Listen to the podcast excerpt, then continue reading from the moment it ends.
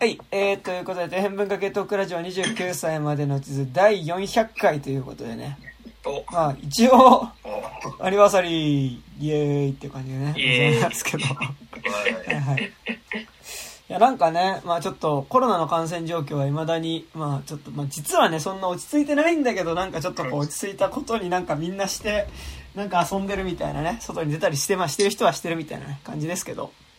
まあちょっと僕もね、この間、ちょっと友達と久しぶりに会って、まあ結構飲んだんですよ。うん。はい。結構飲んで、で、酔っ払って、日曜だったかな、家帰ってきて、で、なんかシェアハウス、なんか日曜たまに誰もいなかったりするんですよ。うん。で、帰ってきて、で、まあなんか、あ、楽しかったな、みたいな感じで、ちょっと飲みすぎてちょっと気持ち悪くなっちゃって、で、ちょっとトイレで吐いてたんですよね。えー、っつって。吐いてたんですよ。したら、なんかやっぱ、なんかね、なんかのタイミングで、俺の吐いた時の声がすごい、なんか、怖くて、なんかあの、なんかあの、呪音とかでさ、こう、首絞められた時、なんかあの、かよこの声ってあるじゃん。あああみたいな。みたいな。なんか、すごい俺が吐いた時の声が怖くて、なんか、で、その声を自分で聞いた瞬間に結構なんか、我に返ってさ、あで、シェアハウス誰もいないの。で、なんかすっごい怖くなってさ、なんか気持ち悪いわ、怖いわで、で、なんか俺の部屋、まあ敵さんとか来たことあるかわかんない。2階じゃないですか、部屋が。で、リビングとか電気消えてて、結構暗かったんですよ。でもなんか2階に上がる階段とか、なんかもう本当に、いつどこからなんかそういう何かが襲ってきても大丈夫なようにすっげえ警戒しながら、でもすっげえ酔っ払った頭で階段登ったんですけど、なんか、自分の声だろ、でも。そう、自分の吐いた声だったんだけど、あ、めっちゃ怖いみたいな。なんかそのね、吐いた声一発で結構なんか、なんだろう、いろんなホラー映画とかを一気に思い出して、そう。なんか憑依されてるかもしれないですね。そう、あ、やべえみたいな 感じに。で本当になんかあの人がなんか跳ねられたみたいな時の声出るよね吐いてる時って。いやーね、なんかね、よ、酔っ払って吐いてる時って結構さ、しかもなんかほら、あの、風邪とかでなんかほら、ちゃんと吐くものがある時のさ、吐くと違って結構さ、なんか何も出ないでさ、なんかずっとおえつだけ繰り返すみたいな時あるじゃん。うん。だからあの、こう、おえつからの回復する時の声が俺めっちゃ怖かった。の。うわーあああって戻る時の、あーいの、あああーの声が、なんかめっちゃ怖くて、なんか、うわーみたいななった。アクト・オブ・キリングのラストでさ、はいはいはいあのアンワルさんがえずくところにああでもれあのシーンめっちゃ好きなんだよあ、でも、アンワルさんを思い出せばちょっと怖くなかったかもしれない。そこで繋がったのが。まああのシーンは人めっちゃ殺してるけどね でもほら、あのそういう意味で、怖いけどちょっと家の中にいたらどうしよう的な怖さじゃないじゃん。まあ、いや、アンワルさん家にいたら怖いんだけど、怖いよちょっと違うじゃん本当に嫌だよ、その、うんっていうね、感じがあって、まあ、ちょっとね、やっぱ皆さんね、まあちょっと飲むのはほどほどにね、したら、余計なお世話だっていうね、感じですけど、どうも、えー、部長の山田です。はい。どうも金内武樹ナットアニメーションですはい。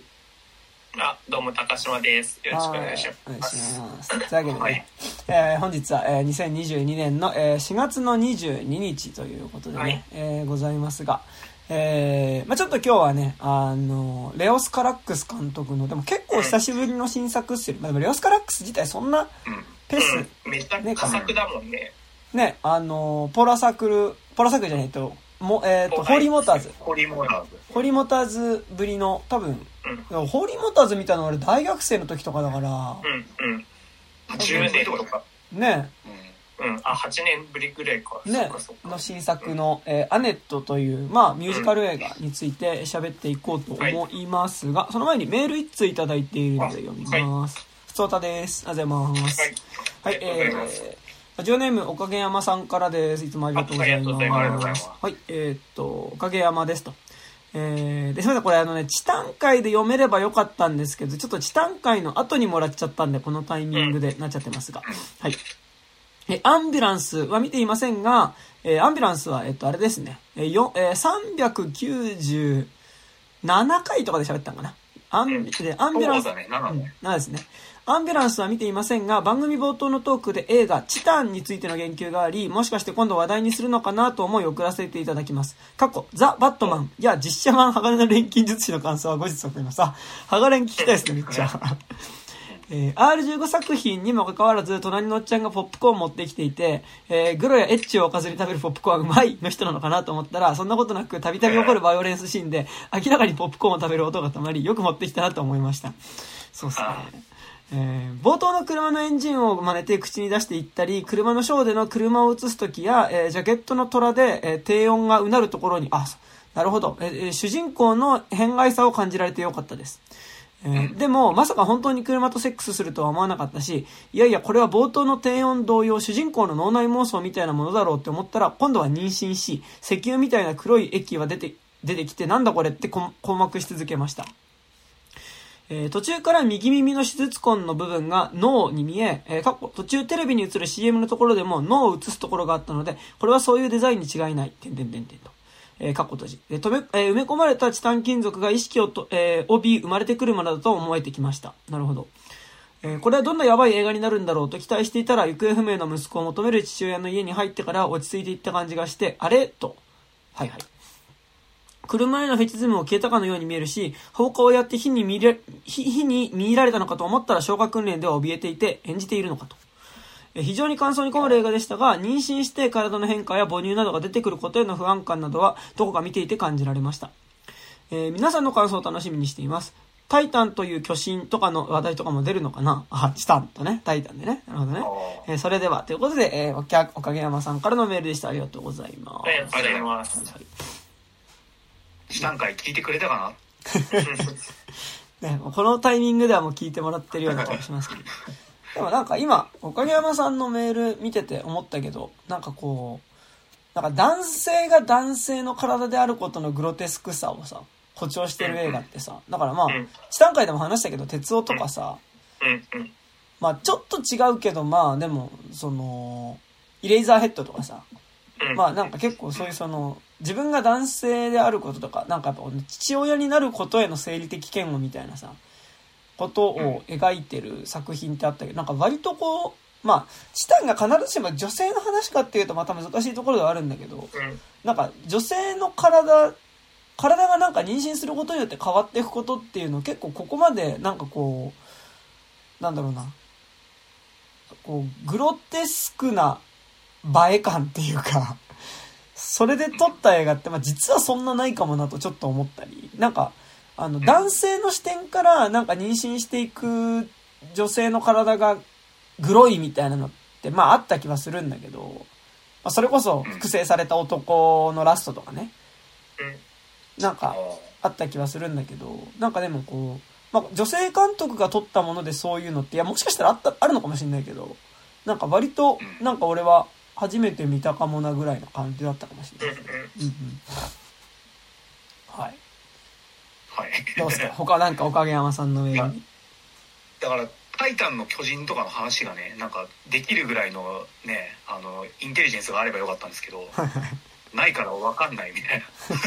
あれ、パンフにそんなようなこと書いてあったかな？ああ、うんなんかパンフめっちゃかっこよかったね、あれね。買ってないけどね。うん。無駄に高かったけど。いやいや。でもなんか、なんかね、今年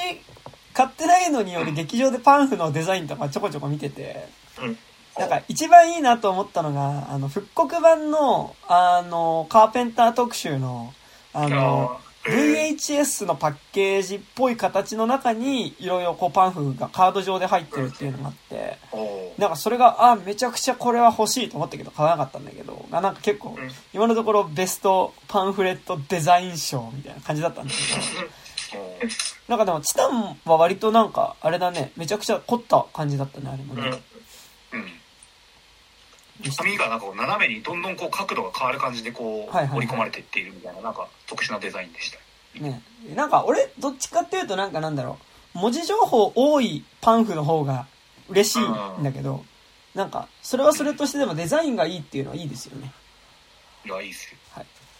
そうですね。だからパンフだからデザイン凝りすぎてるとなんかあの、形が全部バラバラだから、はいはい。保存がめんどいっていうのがあって、ああ、はいはいはい。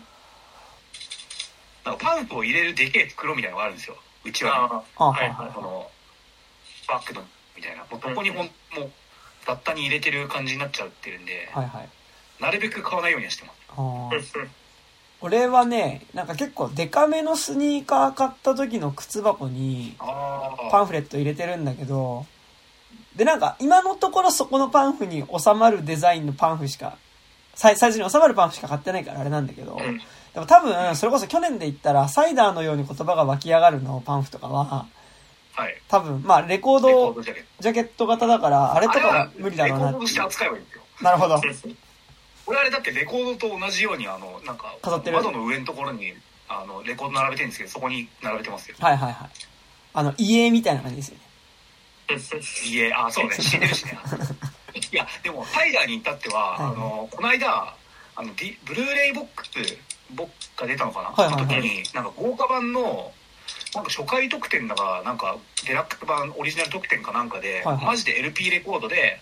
あのピクチャージャケットのサントラがついてるみたいなのが出て。はいはいはいはい。いやあの劇中ではあれシングル版だったけど、うんうんうんうん。あのあの「山桜」って曲と「あのサイダーのように言葉が湧き上がる」の牛尾健介のサントラが入ってるっていうレコードはいはいはいはい。がついてくるっていうのがなんか1万何千円とかで出ててへえ。うわ買いたいけどどうしようみたいな感じで結構買わなかったんですけどそレコードだけ単体で売ったりとかはしてないんですかね？してないねあ多分ー。なんかね、いや、普通にレコードだけで欲しい人とかある。あのサントラだったらいそうだけどね。本当にね。そうなんだよねうん。あとなんかそのいや嬉しいんだけど牛尾健介のサントラ入れるのはやっぱなんかその劇中に出てきたものをそのまま欲しい側としてはこれは違うだろうってちょっと思って、ああ、まあまあまあ、それは分からないではないですよ。その気持ち。その気持ち分からないではないですよ。そうなんですよね。なんか、ちゃんと本当にそのまんまのものが欲しいですよね。うん、うん、なんかあの、それはあるプラスアルファのデザインとかさ、なんか、胸胸元に別のマークとかいらんねんって感じで。まんまをくれよっていう。あります作。品のタイトルのなんかタグとかも入ってるとちょっとなえるいや、いら、それいらねえんだよねっていうのはね。ありますよね。はい。はいわかりますよ。その気持ち。はい。はいという感じです。いやでもチタンの話に戻るとさ、はいはいはい。なんか結構チタンなんか人のなんか岡山さんの感想みたいなそういうの結構なんか見る人によって割と感じるとこが違ったりするタイプのうんうんうん。あれだと割と聞くのいいっすねうんうんうん。そうですね。まあ、あと、なんか、まあ、見終わった今だから言えるのかもしれないけど、やっぱね、最初の30分我慢すれば、割とグロ苦手な人でもいけるっちゃいけますよ。うんうんうん。そうねうんそうそうそう。だし、なんか、あー、グロいのきついなーっていうのも含めて、なんかやっぱ最後の解放感につながってるような気もするので、なんか俺はなんかミッドサマーも割とそのテンションで見ていた感じはあるので、なんかその、まあ、結構僕グロ苦手なんですけど、まあなんかグロいの嫌だなっていうのも含めて、なんかこう、最後まで見ると楽しいみたいな感じ。はい。ミッドサマーってグロいとかあったっけ？あ目にね体の肉抜かれてバラ詰められるとかあった。そう、あとなんかほら鳥みたいな格好のさ、殺され方するとことかあったし、なんか、体中にフックみたいなのつけられてさ、吊るされたりとか、あれとか結構嫌でしたね。うん。うん。あ、でも、て、あの、チタンで言うと、結構なんか、まあなんかね、最近、ここ一週間、会った友達で割とこう、チタン見たよ、みたいな。あとなんかライブあったから、なんかライブ会場にいた他のアーティストの人でもちょっとチタン見た人とかいたりして、なんか、まあちょっとチタンの話とかしたんですけど、あの、やっぱ、なんか、どこが痛そうだったみたいな話になるのね、結構ね。で、なんかね、でもみんな総じてやっぱりあの、乳首に髪の毛絡まりのところが本当に、みんな総じて痛そうと言っていたので、やっぱり、現実にあるからねあれうはーん、いや、あれは痛す。なんかさ、これ前も言ったかもしれないけどさ、なんか、多分釣られた魚って多分、ああいう痛さなんだろうなってめっちゃ思うんだよね。そえ魚針って手に引っかかっちゃったことない、う。ない。ないけど、俺釣り針俺結構指に引っかかったことあって、はいはいはい。うんあれ痛いっすよあー 結構、俺釣られる魚になるの一番嫌かもしんないわ。うんで口の端にさ、まず刺さった上にさ、それで自分の全体重分引っ張られるってまず地獄じゃない？うんでうん逃げようとすればするほど自分の口も痛いしみたいなさ。うんね。はい。そう。はい。なんか結構釣られた魚ってそうなのかなって思いました。はい。現場からは以上です。はい。はい。じゃあ、本題いきますか大丈夫ですか？はい。はい。はい、えー、というわけで本日は、えっと、レオスカラックス監督の新作アネットについて喋っていきますが、あらすじとかって出ますか？はい。はいはい。えっ、と、公式サイトからです。はーい。えーロサンゼルス攻撃的なユーモアセンスを持ったタップダンスコメディアンのヘンリーと、えー国際的に有名なオペラ歌手のアン、えー美女と野人ともてはやされるほど、えーほえー美美女と野人と、えー、生やされるほどに、えーかけ離れた二人が恋に落ちやがて世間から注目されるようにななるだが二人の間にミステリアスで非凡な才能を持ったアネットが生まれたことで彼らの人生は狂い始めるっていう感じですね。はいはい。だからタップダンスコメディアンって言ってたけどさ、うん。多分スタンダップコメディアンの間違いだよスタンダップコメね。スタンダップコメディアン。ィあ、ちょっと今何おっしゃるが間違えてる読み読み間違えたかもしれない。ああ、あ、あそことか。あ、すいませんすいません。なるほどなるほど。そうそういや、なんかそんな、あビートたけしみたいな感じだったっけ？みたいな。確かにタップダンスコメディアタップダンスコメディアンっていうね。あ、スタンダップだ。あ読み間違えてましたスタンダップあはいはいはい。すすいません、失礼しました。いやいやいや。そういうことでね。まあなんか、まあ一応、えっ、と、まあミュージカル映画ですね。本当うん一応っていうか、まあかなり明確にミュージカル映画でしたが。なんかでもさ、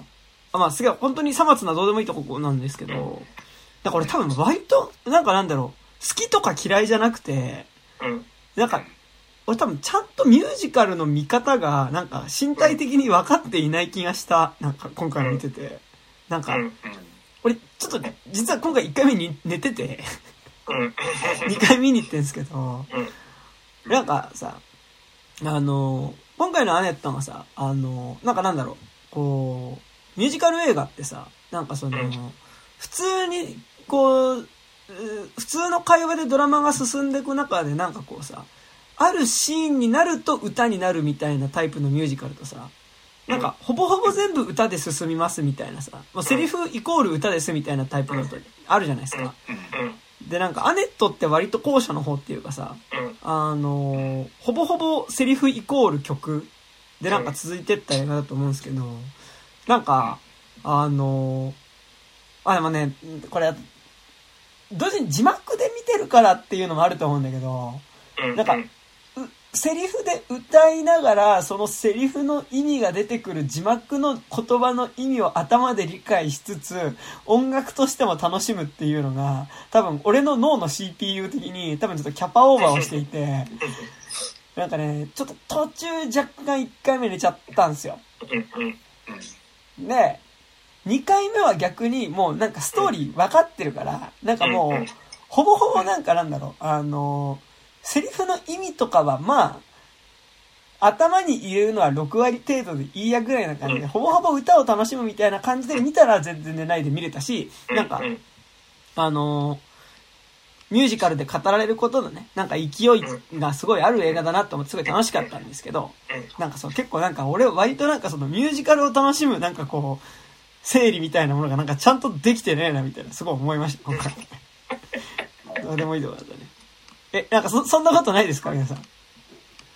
どうだそこまで考えてないしなんか、うんうんあのまず俺パラック弱者なんですよなんかうんいくつか見たことあるけど、はいマジで全然覚えてないし、はいはい。うん。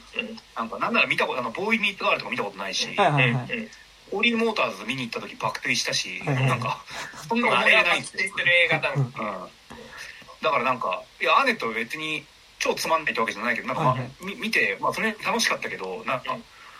そん何割と普通のミュージカル映画としして見ちゃったから、うんなんかうんうん。カラック映画としてどうだったとか全く言えないからおー結構単価する意味あんのかみたいな感いじやいやいや。でもなんか、多分カラックスの中では、多分一番見やすかった気する。あう、ん。どうなんだろう。あ、どうなんだろう。どう？あ、そうでもなかった？どうなんだろう。なんか、わかんない。え、でも、汚れたちとかの方がさ、なんか見やす、あのー、その、なんて言うんだろう、その、思春期のさ、あうんうん。その、あのー、まあ、このラジオ的に言うのは、童貞コンテンツ的な感じの、やっぱ初期三部作とかは、意外となんかやってること自体はちょっと確かにあれかもしんないけどなんかストーリーライン的には結構見やすかったりはするじゃないですか。ああ、まあそっか、そうだね。うん。そっか。まあ、そうそうそ逆に、ホーリーモーターズが極端にちょっと見づらいというか、ううん。なんか、うん自身のことを語るっていうものと映画史を語るみたいなことが、まあ割とセットに、まあでもその感じは今作にもあるんだけど、うん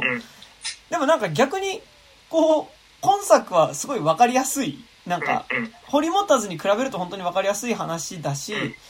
なんかなんだろう、俺もなんかね、カラックス誌っていうほどなんかめっちゃカラックス好き、うんなんかめっちゃ見てるわまあ一応見てるけど一通り。見てるけど、なんかその、あの時の、こう、汚れたちのあそこが、みたいな、なんかそんなにめっちゃ覚えてるかっていうよりは、なんか漠然とはこういう感じの映画だったよねっていうのと、なんか断片的になんか良かったシーンを覚えてるみたいな、あの、モダンダンスのところめっちゃ覚えてるみたいなぐらいですよ。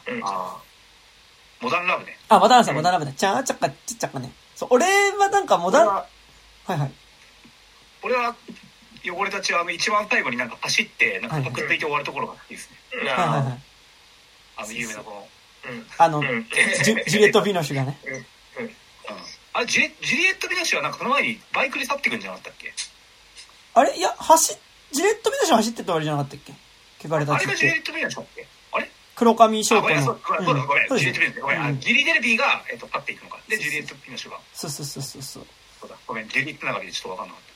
た。っていうね。まあなんか、そう、そんな感じなわけですが、うん。うん。まあまあまあ、っていうね。で、あなんはいはい。はい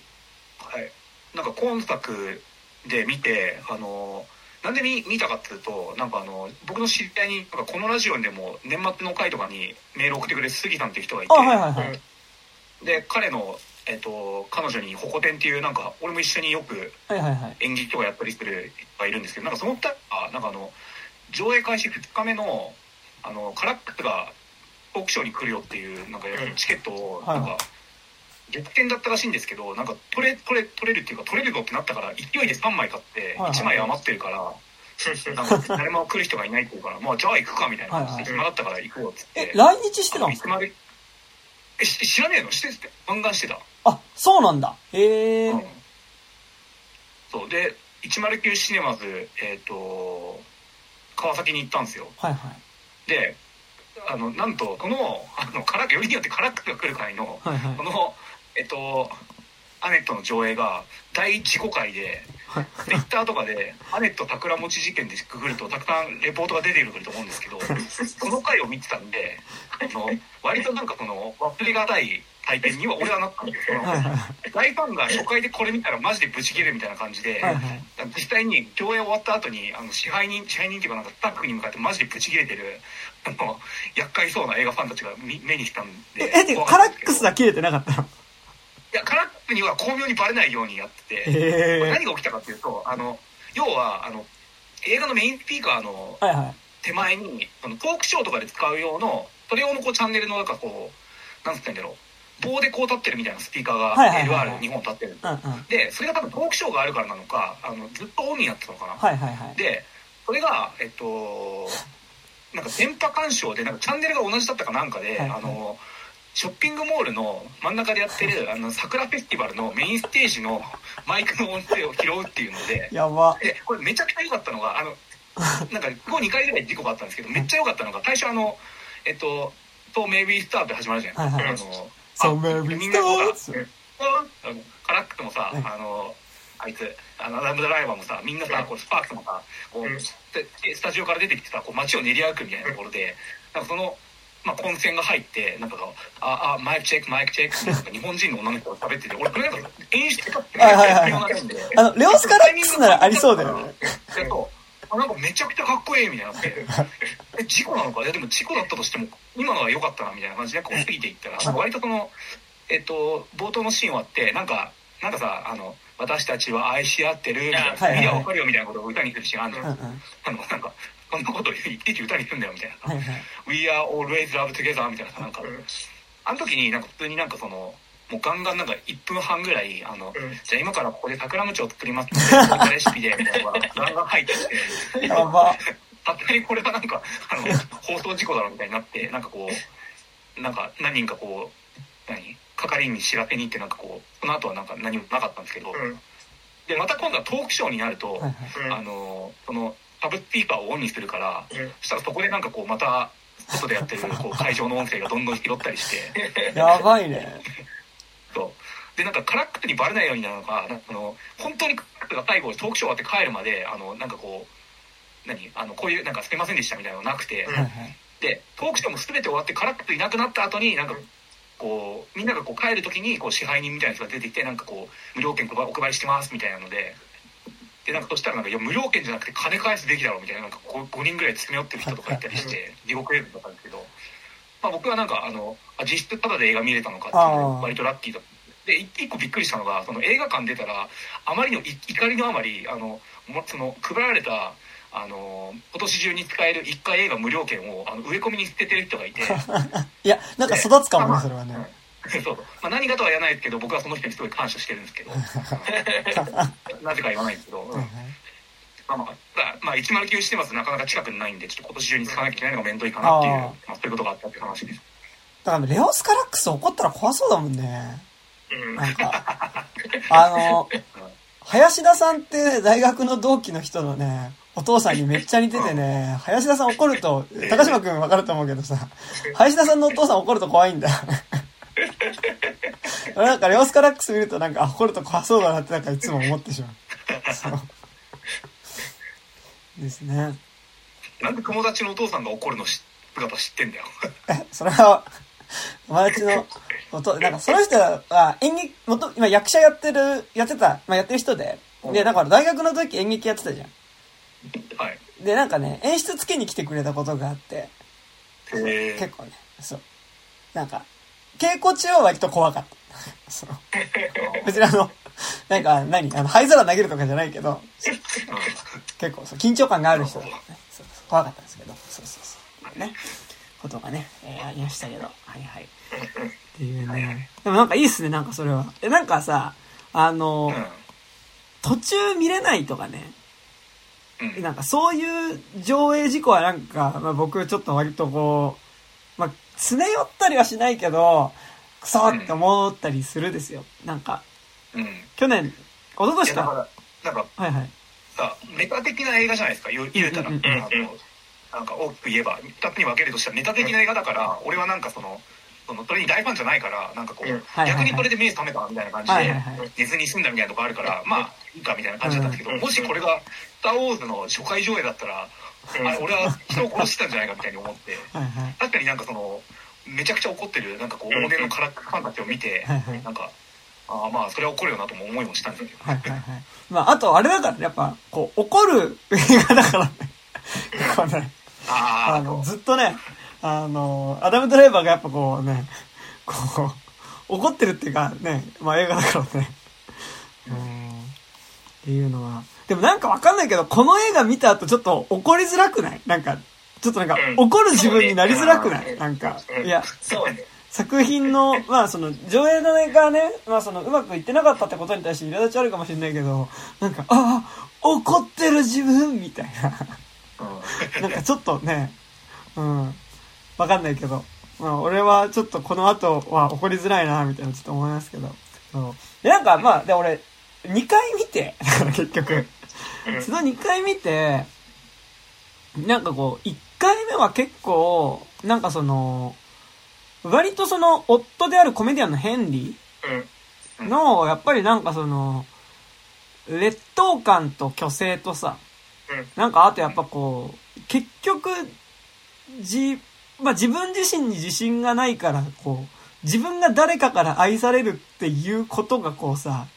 あの、理解できないがゆえに、なんかやっぱ、誰かを愛すこともできずに、まあなんかその中でその、結局不安がすごいあるからこう、まあ、自分とね、なんかこう、パートナーになったりとか、自分の子供みたいな、なんかそういう相手が近い、本当に自分と近しい他人っていうのができた時に、なんかそことどう接したらいいか分からずに、なんかやっぱこう、そこにこう暴力を振るっていってしまったりとかね、なんかこうしてしまう人の、なんか割とこう、ヘンリーの話として、なんか、うん見れてたんですよ。一回目見た時は。半分寝寝つつも。でもなんか、二回目見たら、なんか結構、なんかこう、ヘンリーの話ではありつつ、なんかもうちょっとこう、なんだろう、その、まあ、映画の体としては、やっぱりなんかその、出会ってはいけない二人が出会ってしまう話というか、なんかその、こう、まあ、なんか物語のもうさ、一番最初に始まった曲のラストでさ、これは愛の物語で、で、でも、なんかその愛の物語は、なんかこう、ちょっと脇道にそれてしまうと本当に危険だみたいな、なんかこう、ことを、まあ、なんかその真実の愛の話だけど、その真実の愛っていうのはなんか貫き通そうとすると必ずどこかでまあなんかその様々な困難があって、なんかこう、危険が潜んでいるよみたいなことを確か最初の曲では歌っていたので、まあなんか割とこう、最初からなんかこの、ヘンリーと、あとその妻になるなんだっけ、えー、っと、なんだっけ。えー、っと、なんだっけ。えー、オペラ歌手の、えー、っと、えー、オペラ歌手の、えー、なんだっけ、えー、アンだ、アン。アン、うん。ちょっと。アンのさ、なんかまあ、二人の、その、なんかなんだろう、こう、その二人がもう結婚っていうか、なんかその、夫婦になった瞬間からもうなんかこう、ある種こう、お互いが不幸になっていくことは決められた運命の話みたいにも2回目見た時は見えたの。で、だし、なんかそこにやっぱりその、ある種のヘンリーっていうのが、まあその、こう、まあなんかここはちょっとこう、えっ、と、ホリモーターズっぽいとこだなと思ったけど、なんかこう、体現してる、ある種なんかこう、コメディアンっていうことの、なんかその、コメディアン性っていうか、なんか彼がある種こう、コメディアンっていうものを、こう、抽象的に表現しているようなキャラクターでもあるし、アンっていうキャラクターが、割とその、オペラっていうものを代表しているような、オペラを体現しているようなキャラクターでもあって、なんかある種なんかその古典芸能みたいなものと、なんかよりこう、自分自身をさらけ出さなきゃいけない表現っていうか、なんかこう、自分自身をネタにしなきゃいけない表現の話でもあったような気もするし、なんかさらに言うと、なんか多分そういうこう、芸能みたいなこととか、なんかやっぱその、エンタメみたいなものを、こう、享受すること自体の論みたいなものにもなってる気がして、結構なんかなんだろう、こう、話としてはだからその出会っ、ね、なんかその出会ったら絶対不幸になってしまう運命が最初から決められている二人が、まあその、結婚した結果、まあなんかその、まあ、おた、まあ、ヘンリーの方が妻に嫉妬するような形で、まあ、殺してしまうみたいなさ、結構やっぱその、悲劇的な結末に向かうことが最初から決まっている二人のラブストーリーみたいな、結構実は単純な話っぽい風に思ったんだけど、でもなんかこう、その中に込められてることがまあ、いろいろ要素としてすごい多い映画だなと思いつつ、でも、やっぱり、なんかなんだろう、わかんないけど、まあそれはなんか、レオスカラックスが結局多分おそらく自分の投影である、なんかやっぱりこう、なんかこう、弱さを抱えた男性みたいなのを、結構やっぱずっと描いてる監督だっていうのは知ってて見てるからっていうのもあると思うけど、とは言いつつやっぱ最終的にどうしたってやっぱヘンリーの話になってるよなっていうか、なんかこう、二人の話とは言いつつ、やっぱりヘンリーの話の要素はめちゃくちゃでかかったよなっていうのはなんか思いながら見たところでは、すいません、なんかよくわかんないこと今ベアーって言っちゃいましたが、なんか、そんな感じでは見てましたね。はい。はいはい。なんか僕もなんかすごい多分この映画すごいまあそのまあ初期の三部作とかでやってたその、まあ言うなれば童貞コンテンツに対する、その現代版のその批判みたいなのはめちゃくちゃその、あるじゃないですか、その、その弱さを抱えた男性っていうのがこうちょっとあの町相撲にあの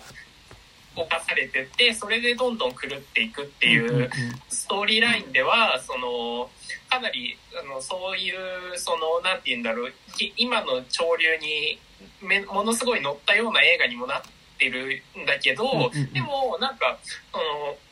あのまあすごいその良かったなと思ったのはそのその完全に男側の目線だけで映画をちゃんと終わらせなかったっていうところが。すごい良良かったところで、だから、その一番やっぱそのアネットっていうのが人形で出てくるじゃないですか。うんで、あれが、その、アンにとっても、ヘンリーにとっても人形であったっていうことがめちゃくちゃ重要だったんだと思ってて、だから、その、真に、その、アネットのことをちゃんと見てる大人っていうのは誰もいなかったっていうところで、その、その、まあ、男性性への反省ありつつ、さらにもうちょっと、その、あの、まあ、そこにメタ的なショービズ界の批判とか、そう、その、山田君もさっき言ってたけど、その、そのエンタメとして享受する側の、ななんか、その論みたいなっていうのを、そこにぶち込んできたっていうのが、その、単なる反省ですよ映画になってなくて、そこはすごい良かったかなっていうのは思いましたうんね。うんねなんか、すごい、そう。で、えなんかさ、こう、なんか俺もそこすごい思って、なんかそのアネットを中心にした、うんまあなんか話としてはその、えっと、ヘンリーとアンっていう二人が結婚して、その間にアネットっていう、まあ、女の子が生まれるんだけど、まあ生まれて割とすぐぐらいの段階で、えっと、半分事故、で、半分殺人みたいな形で、えっと、ヘンリーがアンを殺してしまう。っていうかなんかその、頑張って助けようとすれば助けられたシチュエーションで助けなかったことによって、まあ、アンっていうその母親が死んでしまって、で、で、その、ある種その、アンの、こう、呪いがアネットにかかる形で、アネットは赤ん坊なんだけど、まあ、要はその、ののかちゃんみたいになるんだよね。あの、うん赤ん坊だけど、やたら頭身が低いけどエンターステージ歌ってるみたいな。そう、歌える女の子になって、で、そのヘンリーは、えっと、まあ、ちょっと自分がコメディアンとして落ち目になってきてたのっていうのもあって、その、アネットを歌わせて、まあ、それのマネージャーみたいなことをすることによって、まあ、お金を稼ぐようになっていくっていう話で、で、なんかだからやっぱその、まあ、それは作中でも言われるけど、まあ、そのかなりその、子供を使った、まあ、まあ、労働の搾取みたいなことが、そこで、労働の搾取だったり、結構児童虐待みたいなことが行われるんだけど、で、やっぱり、そこで、アネットがでも最後の最後で言うのがさ、こう、お父さんのことも恨んでるけど、その私を復讐の道具として使った母親のことも恨んでるっていうようなことを、は言っていて、まあなんかだからその、こう、ある種、こう、どちらのね、親、母親にしても父親にしても、アネットのことをちゃんと愛すことをししなかった。アアネット自身をちゃんと見ようとしなかったっていうことに対するしっぺ返しっていうことが、やっぱ最後示されて、で、そのことが結構やっぱこの映画の、まあなぜアネットが人形で描かれてるかってことに対しても、やっぱりラストシーンの、あの、刑務所のところの、刑刑務所の面会室のとかすごい良かったと思うんだけど、でもなんかやっぱさ、あの、ヘンリーがアネットをなぜああ扱ってしまったかに関してはやっぱすごい丁寧に描かれるけど、やっぱその、アンがなんでアネットにうまく触れることができなかったかについては、結構なんかやっぱ語られてはいない。なんか、やろうとはしてるんだけど、やっぱり語れていなくて、なんかなんだろう。やっぱ俺2回見て思ったのが、なんかその、アンとヘンリーっていう二人の大人が、やっぱりその、ある種の自分勝手さというか、その、自分の問題？自分のそのアイデンティティの問題みたいなところで、こう、ケリをつけられていないからこそ、やっぱりちゃんとアネット自身を一人の人格として見なかったっていうことの結果、なんか起こってく悲劇みたいなところは結構あると思うんだけど、でも、やっぱりどうしたってそのヘンリーの方に、そこの自分自身の不能さに対する葛藤みたいなこととかのボリュームは、結局そっちに裂かれてるような、まあそれがダメとかじゃなくて、し、なんかなんだろう、こう、なんかさ、あのこう、自分自身にある種の不能さとかこう弱さを抱えた男がさ、なんかこう、それゆえになんかこう、暴力だったりとかさ、なんかこう、を周りに働くことによって、まあなんかなんだろう、こう、自分が愛しているパートナーだったりとか家族を傷つけてしまう話ってさ、まあなんか結構、まあ昔からあるじゃないですか。昔からっていうか、なんかそんな読んでないけどやっぱロシア文学とかさ、あとまあい、や、ロロシア。違うか、ドストエフスキーとか違う。そうでもないか。あまあまあ、自意識のね、自意識の、あれ、暴走みたいなところではあれかもしれないけど、うん、そうね。まあでも結構は昔からそういう話はあるじゃないですか。でもなんか最近だとまあ、まあなんだろう、まあ安野秀明とかさ、まあ、エヴァンゲリオンの碇玄道とかさ、まああと、是田博和作品における父親像。あの、そして父になるだったりとか、まあ、えっと、歩いても歩いてもとかさ、なんかあそこら辺のやっぱり、その、まあおそらく多分是田監督自身を投影させているであろう、父親に対してある種のこう、恨みみたいなものを持っているけど自分自身も、なんか、こう、父親になった時に割とこう自分が恨んでいた父親と同じような父親になってしまうことに対する、なんかこう、だから自分自身になんか愛情をちゃんと注いでくれなかった父親と同じような父親に自分もなってしまっているっていうことに対する恐れみたいなのって、まあなんか結構その、普遍的な、普遍的なというかまあ結構よくあるテーマだと思うんだけど、で、やっぱそこで描かれてるのってやっぱなんかこう、父親としては、なんかやっぱこう、強い男を演じなければいけないけど、そもそも自分自身に、その父親像を受け止めるほどの、やっぱりその、完全さみたいなものを、やっぱり自分自身が信じれてない。なんか自分自身にやっぱ弱さがあるからこそ、でもその中で弱い自分なのに、結構それより、こう、かなり上回るペルソナである父親像っていうものを演じなきゃいけないっていう時にどうしたらいいかわからなくなってしまっている存在の話みたいなのってさ、結構よくあると思うんだけど、なんかちょっとうまく言いづらいんだけど、なんかでもそういうのってさ、まあなんか父親像に限らず、なんかでもやっぱりその、俺がね、なんか最近、ちょこちょこまあ高島くんとかと話してる時によく言ってるのその、童貞ものコンテンツって要はさ、その、まあなんか、まあ、明確にこうだとは言えないんだけど、なんか童貞ものって多分、こう、まあ、男らしくあれって男らしさがあるとして、まあなんかそれは明確にそのさ、こう、柔道着を着て、押すみたいなこと、まあそれもあるけど、まあなんかそのさ、あの、まあモテる存在でありたいとかさ、なんかかっこいい男でありたいみたいなのの男像とか、まああと単純にクラスの中でいけてる、いけてないレベルの中での、なんかやっぱその、マッチョさ、男らしさみたいなところに、なんかこう、自分が、なんか、そ、その男らしさにはなれないなっていうか、なんかそこを頂点にした時に、なんか自分は多分弱い側だなっていうことに対する、こう、不能感を抱えてるっていうのが、まあ、なんか俺、童貞ものコンテンツ、やっぱ肯定にあると思ってて、で、まあなんか、その中でなんかこう、どう男らしさと折り合いをつけていくかっていうことがあると思うんだけど、でもなんか、童貞ものコンテンツって、結構なんかその、例えばなんだろう、うんと、まあ、実際のサッカーかどうかは別にして、まあなんかサッカーやっててクラスの中心にいてチャラチャラしてるやつになれない自分って言った時に、なんかやっぱ、サッカーでは勝負できないけど、まあ俺には映画があるんだとか、俺には音楽の知識があるんだとか、こう、俺には、俺はあいつらが読んでないようなこんな小説を読んでるとか、こん。な映画を見てるとか、こんな音楽を聴いてるっていうことによって、ある種、なんかこう、なんかなんだろう。ある種のブルーオーシャンで自分の、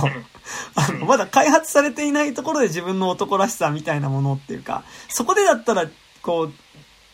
あの、強い自分であるみたいなものを担保していくみたいなのがね、なんか童貞ものコンテンツってある気がしてて、でもなんか、その中でのやっぱりこう、まあ、童貞ものコンテンツって大体シス男性がね、やっぱ基本的にはやっぱ主役だとは思うんで、で、なんかやっぱこう、異性に対する興味が、でも、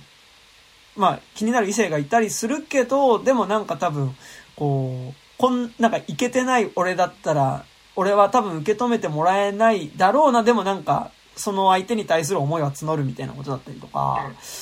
なんか結構、そういうところのこう、解決ができない葛藤みたいなことをさ、描いていくときに、なんかこう、結構なんかね、得てして割とそこで、なんかその、こう、解決できない自分の中に抱えた悶々みたいなのを、なんかこう、ある種爆発させて、それが何か暴力の形になったりとか、あるいはなんかこう、それが原因でよくわからない行動をとってしまう。なんか何か最後それが爆発する形になったりすることも含めて、なんか、ちょっとこう、ある種のロマンみたいな感じで描かれてた感じってあると思うんだけど、あると思うし、結構俺はなんかそういうものに対するロマンは、まあなんか結構、俺は持ってる、持ってるし、なんか好きではあるんだけど、なんかでも、で、レオス・カラックスもかなりやっぱそういう人だった気がするの。なんかその、こう、ある種の、まあなんかだから、童貞コンテンツでよく使われる言葉で多分その衝動みたいな言葉ってよく使われるけど、なんかある種のこの、まあ、その、男らしいっていうことが受け入れてもらえるっていうことだとすると、男らしくないからこそ受け入れてもらえない自分の、でも受け入れてもらえないけど受け入れてほしいっていう、えっと、感情自体は強くあるときに、やっぱりそれを爆発させる衝動みたいなものっていうものが、やっぱある種芸術みたいな風に捉えられてる部分はあるし、なんかそういう芸術は俺もあると思うんだけど、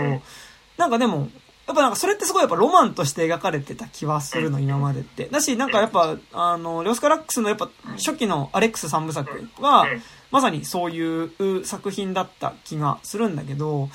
なんか、アネットも、まあ、結構そういう方向性の話なんだけど、でもなんかそこでの、こう、ある種の、こう、こじらせてる感じというか、あの、受け入れてもらえないがゆえの自分の葛藤みたいなものを、まあ、周りにぶつけていく姿っていうのが、なんか結構実はこう、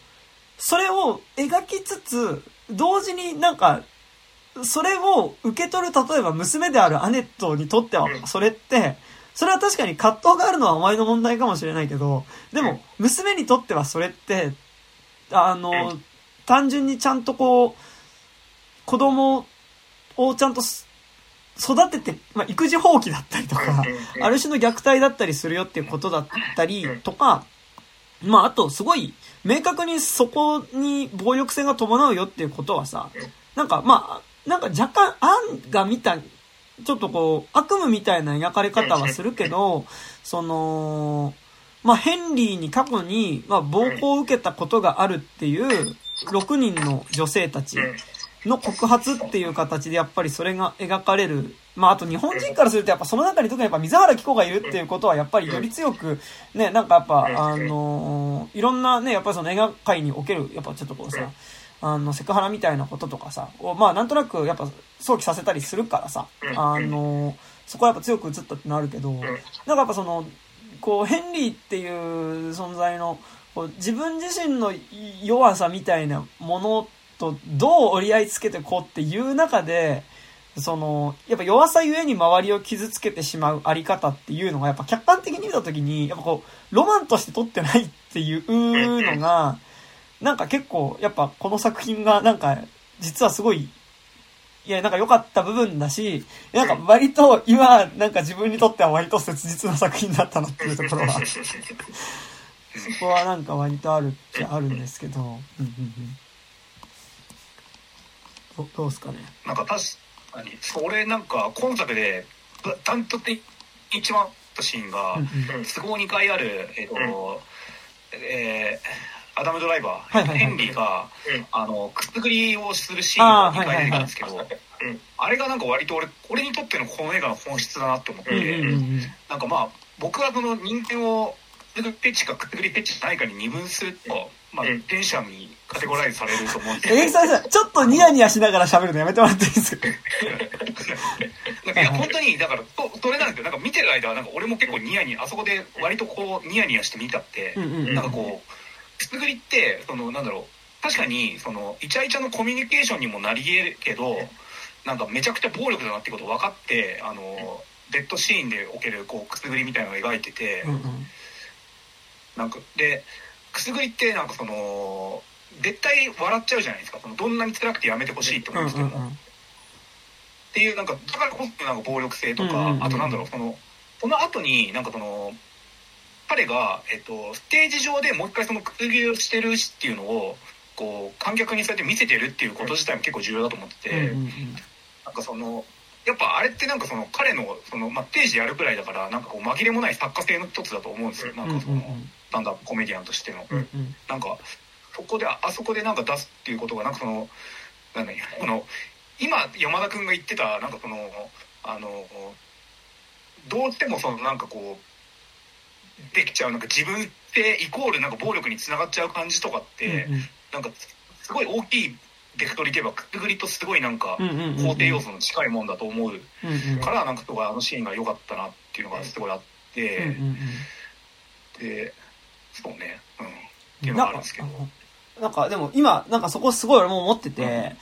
なんかやっぱ、でも俺ちょっとね、なんか、いずれんだけど、やっぱめちゃくちゃちょっとね、こう、ヘンリーは若干共感する部分は多少あってね、いや、なんかう、ん。なんだろう、やっぱ、俺、実際のコメディアンがそうとは思わないんだけど、少なくともこの映画の中で意味合い、での意味合いにおける、えーっと、コメディアン。っていうか、なんでヘンリーがお笑いをやってるか。うん。っていう問いかけはまあ結構この作中で何回もされるんだけど、うん。結構なんかその、ヘンリーがなんでお笑いやんなきゃいけないかっていうところって結構なんかヘンリーの人物像とめちゃくちゃ紐づいてる気がしてて、なんかやっぱあれってなんかなんだろう、こう、初対面でかました人物として登場する時のコミュニケーションは取れるけど、その後の関係性が微妙に作りづらい人っていうか、うん。なんか、いや、今すうんうん本作見てて一結構びっくりしたのがあのエンドロールのスペシャルサンクスターの一番上あたりにクリス・ロックね。クリス・ロック。あのこの間ウィル・ステムスに殴られたことでおなじみのクリス・ロックが出てあやっぱめちゃくちゃ参考にしてるんだ。まあダムドライバーかレオ・スカラックスっていうのがすごいあって、うんうんなんかうん。すごいなんかあの事件とほぼ同時期に公開されたっていうのもあると思うけど、なんかの結構そこら辺ってなんかタイムリーだったよね。うんうんで、なんかやっぱこう、アンとヘンリーを比べたときに、いやなんか俺、オペラのこととか全く知らないのにこういうこと言うのはあれだけど、なんかさ、アンはでもとはいえなんかやっぱある種のこう伝統芸能っていうかさ、ちょっとまあ、うん。自分が書いた話ではないし、なんかやっぱこう、うん。こうやっぱむ結構オペラってまあ昔からあるもんだからさ、なんかちょっとこう、ある種こう、自分のパーソナルな表現をまあもちろんする部分はあると思うけど、うん。と同時にやっぱりそのかなりその技術者っていうかさ、その身体表現の技術としてやっぱりその、それを見せるっていうさ、なんかやっぱその、えー、かなりなんか分かりやすく実力に支えられてる、えっと、アーティストだと思うのね。なんか少なくともこの作品の描かれ方ではそうだったと思ってて、なんか、で、それに対してやっぱこうさ、コメディアンってやっぱなんかよりこう、パーソナルな表現の部分が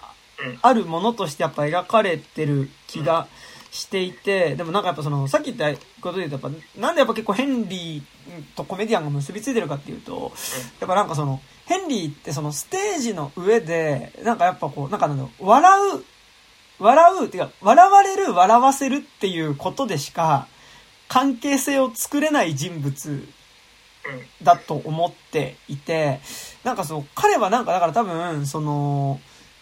普通に1対1で対話してコミュニケーションを取るっていうことは多分あんま、1対1でコミュニケーションを取って人間性を作っ、関係性を作っていくっていうのが多分苦手な人物だと思っていて、うん。で、ただ、ステージの上で、笑う、笑わせるっていう関係の上では、なんかその、一応関係が作れてるような感じにはなってると思うのね。でも、やっぱなんかすごいこう、彼がやる芸っていうのがやっぱ基本的に全部皮肉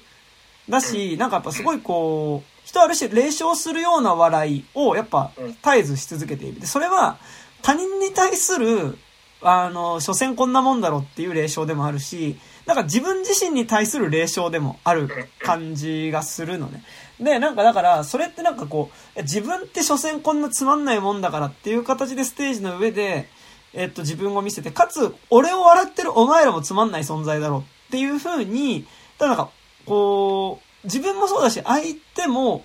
両方とも馬鹿にすることによって、なんとか、その、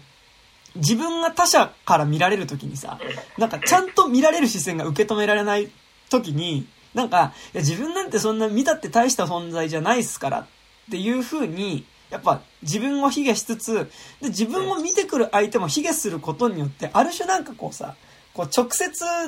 こう、相手を受け止めることを拒否するというかさ、なんか、それによって、なんとかギリギリ関係性が保てる、保てるっていうか、なんか、に耐えられる関係性の作り方を、なんかヘンリーはしてるなみたいな感じがちょっとしていて、俺は見てて。で、なんか、その関係性のあり方と多分、ヘンリーがコメディアンであることで多分一致してて、で、なんかだから、こう、彼は、でもなんか、だからなんか多分彼がその、かなり猿のモチーフをずっとこう、背負ってるのは多分そういう感じというか、やっぱその、あの、ある種こう、自分は、こうサーカスの猿だからっていうんじゃないけど、なんかちょっとこう、ある種、なんかこう、人間ではなくて、いや、所詮猿みたいなもんですよぐらいなテンションで自分自身の自己評価とかも置くことによって、なんか、こう、自信がない自分自身を、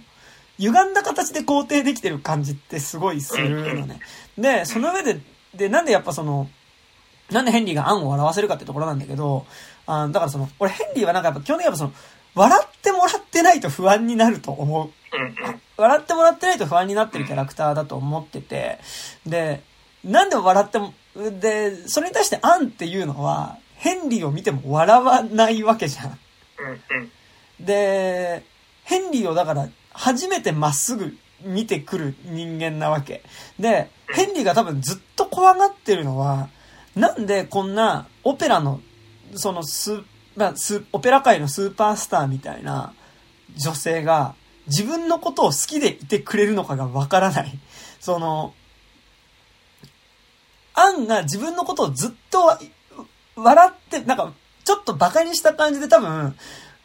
一緒にいる間も笑ってくれてれば多分、ヘンリーって不安にならなかったと思うんだけど、なんかちゃんと1対1の関係性として、こう、自分のことを、しかもなんか、こう、自分に比べたら多分、その、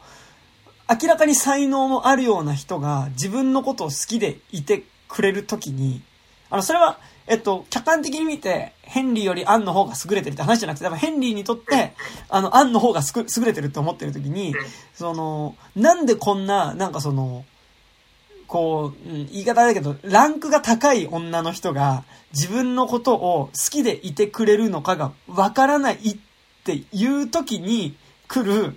不安。なんかその、アンと対峙した時に浮かび上がる自分自身の、こう、何もなさみたいなものっていうのがやっぱり彼の中に焦りとしてあるような気がしてて、だからなんかやっぱその、ヘンリーがアンをくすぐるっていうのもさ、やっぱあそこで無理やりにでも、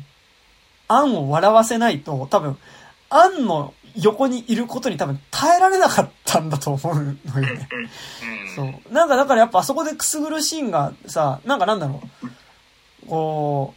う、まあ、まあ割とイチャイチャじゃないですか。あんな。なんか、その、さ、まあ、ペ、まあペッティングみたいなもんじゃないですか。あの、な思うんですけど、でもなんかやっぱそれがなんか愛情の行為じゃなくて、やっぱものすごい暴力的な行為に見えるのって、なんかすごい多分にヘンリーの不安っていうのが、あそこにめちゃくちゃ滲み出てるからな気がするのよね。そう。で、なんか俺は正直、いやなんか、あれはアネットだよとか思わないけど、でもなんかちょっとそういう自分に対する自信のなさみたいなとことか、なんかこう、その上でなんか人とこう関係性を付き合う、作るときとかに、なんかやっぱ最初ちょっとかました感じで言って、なんかその後、いざなんかちゃんとした関係性を作っていかなきゃいけないってなったときに、ちょっとなんかその、急に不安になる感じとかは、まあなんかね、わかりますよ。分かってしまうんですね、これがね。はい。あの今なんかこの言葉ってもう古い言葉と思うけどモテない族の俺としてはいそのずっとモテないとなんかの表紙にこう人から人と付き合えたりなんかこう愛し合えたりすることができた瞬間うんに、うん。なんか一瞬ねそのわかんないその1週間ぐらい楽しいんですけど、うんうん1ヶ月くらいのタイミングでなんで俺がこんな愛されてるんだおかしいだろってなんかね引く手になる時期が来るんですようんうん。うんこれ？的なことでしょ要はうんうんうん。で、なんかさ、で、で、なんかこんな自分が愛されるわけがないっていうスタンスでいるから、でもなんかやっぱこう、なんだろう。ちょ、ある程度距離があって自分のことを、なんかその、なんだっけ、なんか、えっと、ヘンリーはなんかコメディアンとしてなんだっけ、あの、神の類人猿だっけなんかすごい。なんか、すげえ猿みたいな肩書きでステージに立ってるんだけど、なんかめっちゃ神に愛された猿みたいな、なんか肩書きで、なんかね、あのーステージに立ってるんだけど、うんまあ、なんかだからそういうちょっとこう、ある種猿みたいな存在として、なんか、あのー見てくれる相手の前には立てるけど、でもなんかやっぱこう、そういう、自分にとってどうでもいい大勢の前に、前の視線にさらされることよりも、やっぱりこう、1対1の、やっぱこう、ちゃんとした自分と、こう、逃げ場がない関係性になっていく相手と、やっぱりこう、ちゃんとした関係が作れない。なぜならやっぱりそれってちゃんとした関係を作ろうとすればするほど、やっぱ自分の空っぽさっていうものが何か浮かび上がってきてしまうような気がするから、やっぱりその怖くてそこに触れることができないっていうのがやっぱずっとこう、アネットが抱えているものな気はして、で、だからそれを、あ、アネットね、あ、えっと、ヘンリーが抱えているものな気がして、やっぱアンに対してもそうだし、さらに言うとやっぱアネットに対してもそうであるっていう、で、さらに言うとアネットで言うとさ、アネットとヘンリーの関係で言うと、やっぱその最初、えっと、ヘンリーがさ、生まれたアネットを抱くときに、抱き上げるときに、あの、生まれたばっかのアネットって顔がピエロのメイクをしてて、結構グロテスクなピエロのメイクをしてて、もうあれって、こう、もろでさ、その、ヘンリーのギガ化した姿になってるわけ。なんか、だから、お前、なんかその、お前の子供ってことは、お前と同じように、その、所詮は偽物のしょうもないピエロの素質をこのむす、まあ子供も受け継いでるかもしれないよねっていうことに対する、やっぱり恐怖感。だからなんかその、こう、自分を愛せない自分自身と同じような、こう、葛藤を抱えるかもしれない存在を自分が生み落としてしまった。まあその、自分がそこの、が、まあ、そのアネットを生み出すっていうところに関係してしまって、で、まあ、もう子供ができちゃったらもうそれってさ、まあ基本的には親だったらもう、なかなかその関係って簡単には断ち切れないじゃん。その親子の縁って切れないから、切りたくてもね。あの、関係性が解消できる関係性じゃないから、って言った時に、やっぱりなんかこう、よりそのアネットっていうものと、やっぱこう、向き合う。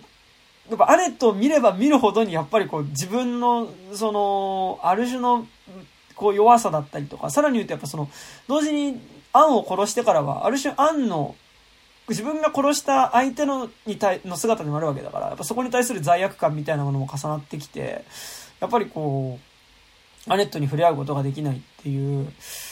なんかやっぱこう、でもどっちにしてもやっぱりこう、俺はやっぱ見てて、なんか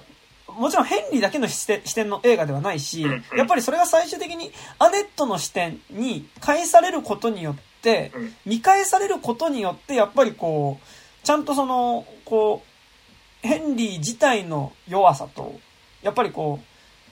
う、弱いと思って周りに接することによって、こう、の彼の、やっぱこう、してきてしまったことだったりとかね。あの、その、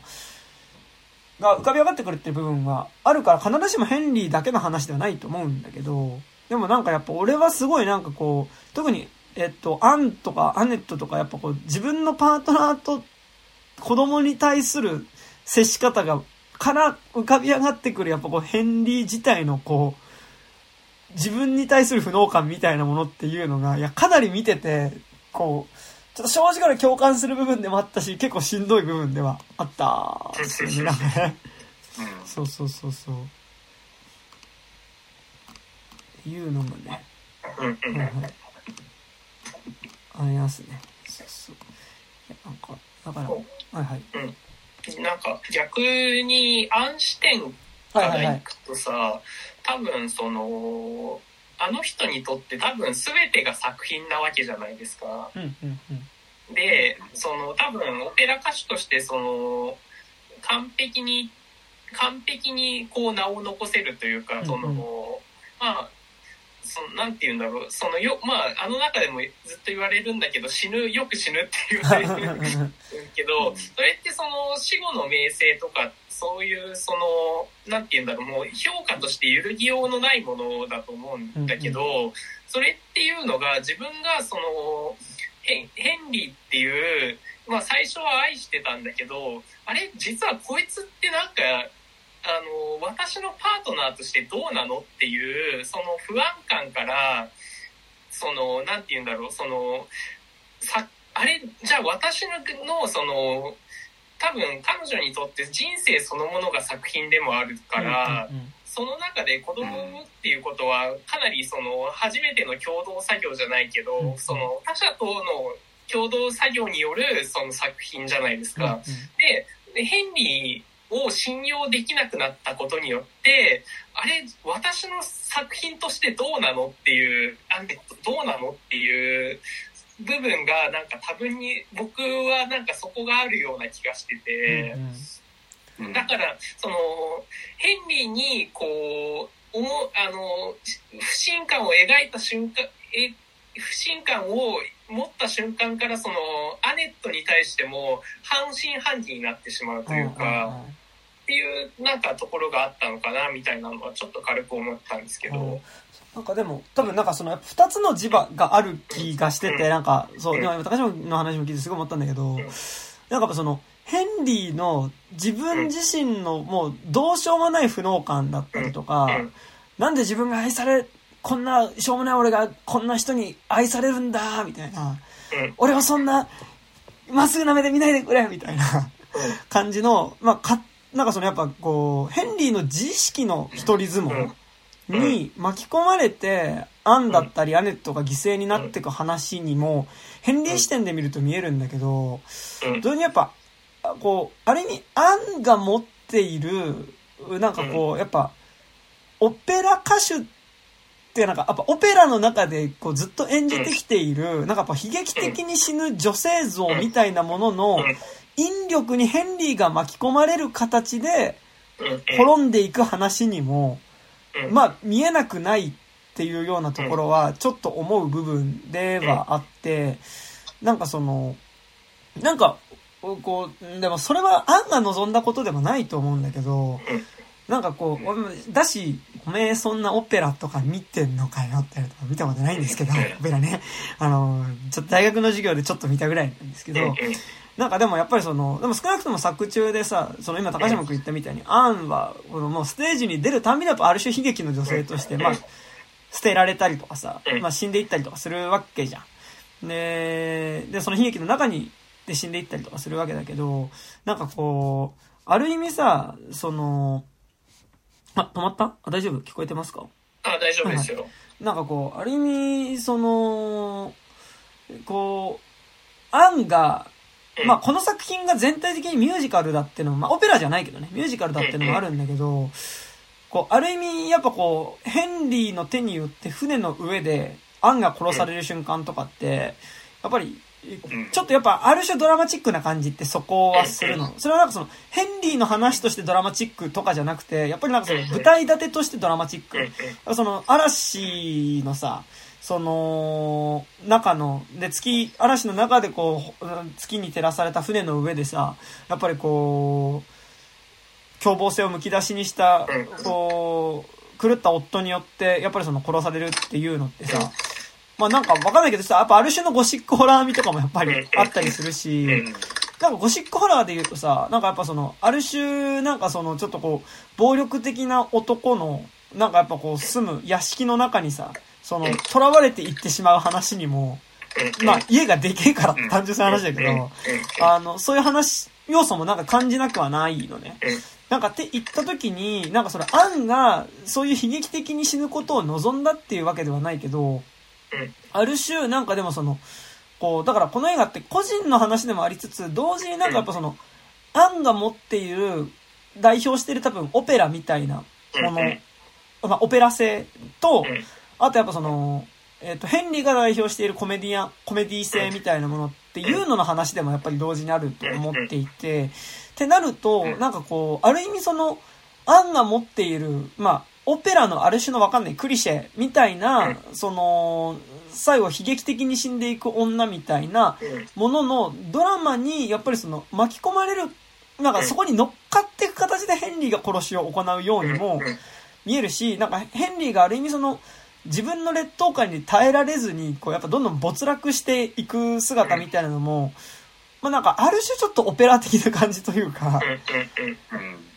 まあ、古典的な悲劇というかね。ね、その感じはすごいして、あ、そう、古典的な感じすごいするんだよね、だからね。そう。なんかやっぱだからその中でのでもやっぱその犠牲になるアネットっていうことであれば、なんか彼女が両親に対して恨みを抱えるっていうのはなんかすごいわかる感じではあるみたいよね。うんうん。でもなんか、その、こうある種の、なんかこう、ある種の古典の方みたいなものだったりとか、なんかその、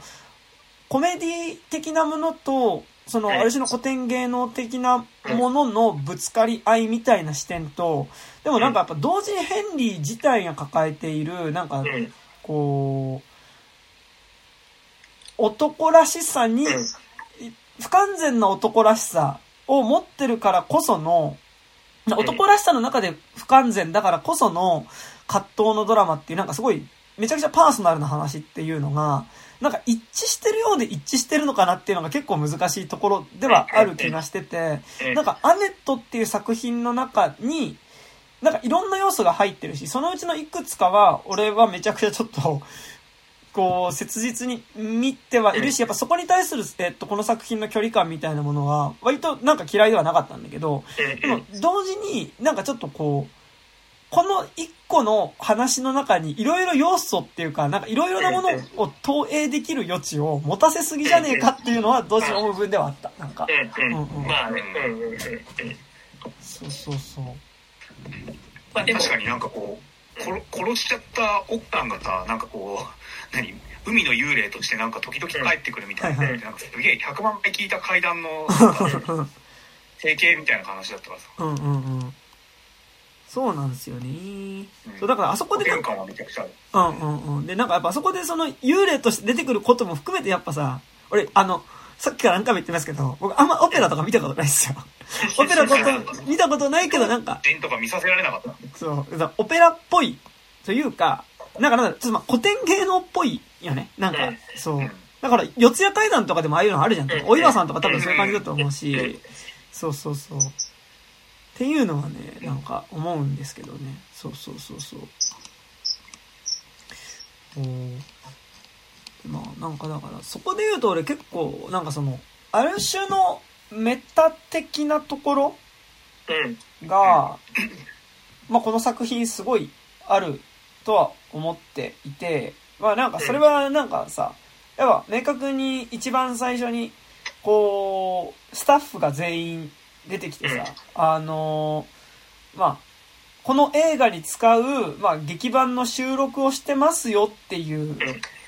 体のさ、ところからまた最初まずスタッフから始まるんだよね。だからその監督と、あとまあこの映画全体のその劇版を担当してるスパークスの面々と、えっと、まあそこにコーラスとかいろんなうん。バンド隊がレコーディングスタジオに集まってるところから始まって、で演奏が始まって、まあ、えーで、彼らがスタジオを飛び出してあ歩いていくと、そこに、まあ今作の主役ですっていう感じで、まあその、あ、クランクインです！みたいな感じでアダムドライバーと、えーあとあの人、えーなんだっけ、マリオン・コティアール。マリオコティアールが出てきて二人が歩いていって、で、まあなんかこの映画を見る時の鑑賞上の注意みたいなのをさ、まあなんか歌いながら言って、で、まあなんか、じゃあ今から映画が始まりますって言って、まあここから始まる悲劇的なドラマの二人が、はい、じゃあドラマに向かいますっていうので、まあアダムドライバーは、えっと、バイクにまたがり、えで、コティアールは、えっと、なんかリムジンみたいなのがあって、リムジン、普通の車か、車に乗って、まあいなくなって、はい、ここから始まりますっていう形で終わるし、まあこの映画自体も、えっと、ね、終わった後にまたススタッフがなんかみんな、こう、ホーリーマウンテンじゃないけど、まあなんか出てきて歩きながら、まあなんか、えー以上で映画終わりますみたいなね。なんかその、えー感想はみんな SNS でシェアししましょうみたいなことすらもさ、歌の中で言って終わるわけだけど、まあそういう終わり方をしてるって時点で、まあなんかだからこれが作り物ですよって、しかもその観客に語りかけてるっていうところで、まあある種観客も作品の一部にするような作りになってるっていうのもあるし、あとやっぱ結構その作品中で結構やっぱその、それは、まあコメディ、えっと、ヘンリーがやってるコメディを見に来たお客さんっていう形ではあるけど、その、かなりその客席っていうものが何回も映されることによって、やっぱなんかある種その、ここで二人が行っている、こうある種の、まあなんか、よくある古典的な話に、まあ、最終的に自分たち、えっと、舞台の上でもそれを演じつつ、実生活でもやっぱりそういう、えっと、悲劇的な、えっと、その、まあ、アンの視点で言うなら、アンが演じているの、えっと、オペラの中で演じているのとやっぱ似たような悲劇っていうのが私生活の中でも起こってくっていう話を、まあ、客席で見てるよね。あの、実際の劇場の客席で見てる俺たちっていうのも、やっぱその、この映画の中には想定されてる気がするし、やっぱりなんかその、一個一個のさ、その、間に挟まる芸能ニュースみたいな、まあその、アンとヘンリーの関係性が何かちょっとこう、仲が、まあ、結婚しましたとか、なんか最近関係がうまくいってないみたいですみたいなことも含めてなんかその間にこう、芸能ニュースみたいな感じで、それが挟まれてさ、まあ、そこに対するその SNS 上の反応みたいなことみたいなのもさ、まあ、結構描かれたりするわけだけど、まあなんか、で、そこも含めてこの映画は描いてると思う。なんかそれってなんか多分、正直、今のハリウッド的なこと？なんかそれは、えっと、ホーリーモータースで描いた映画史みたいなことじゃなくて、なんかもうちょっとこう、うーんと、この作品のテンション的にやっぱ、下世話なものというか、うんそう、ゴシップ。ゴシップ的なものとしての今のハリウッドみたいうん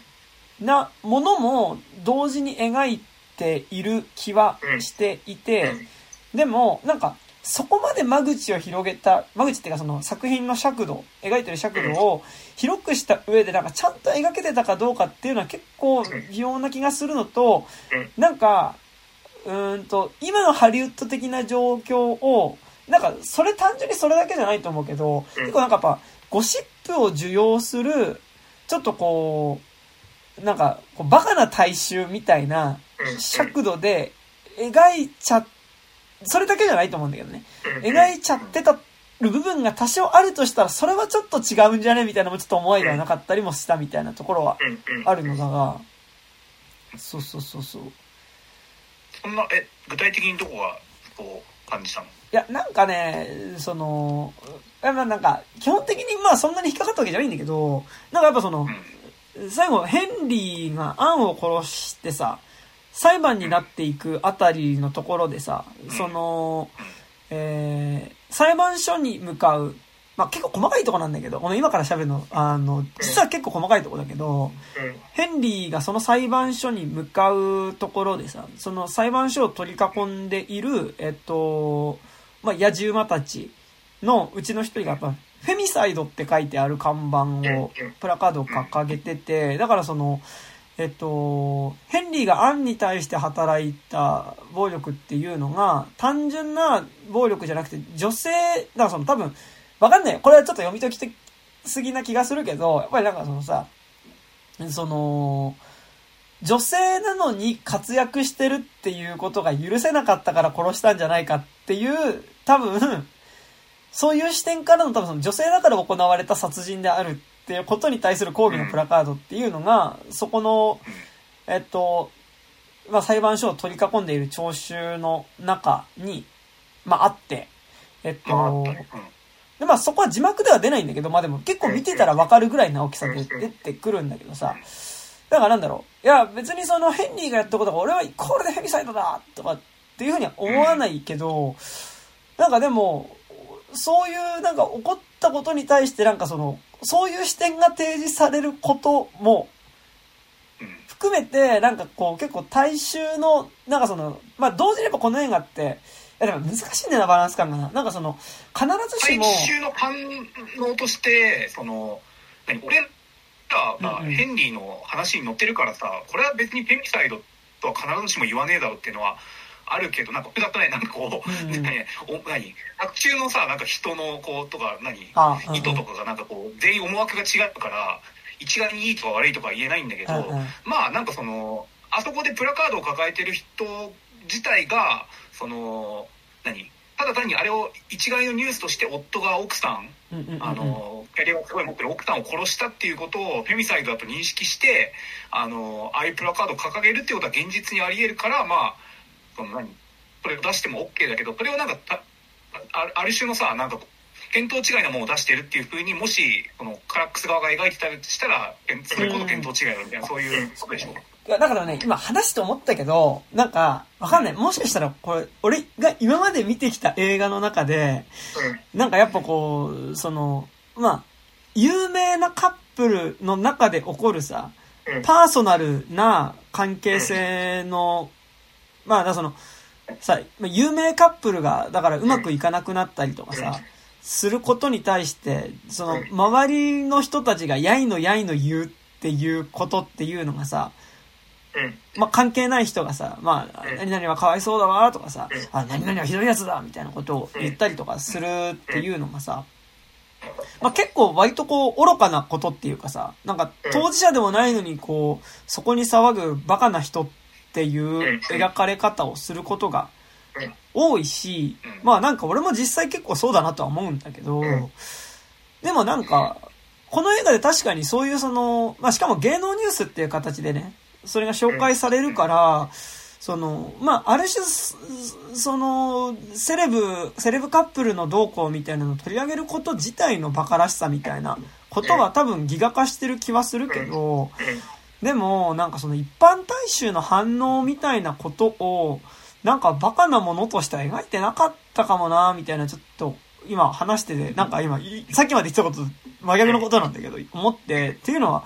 やっぱヘンリーのギャグを見ている観客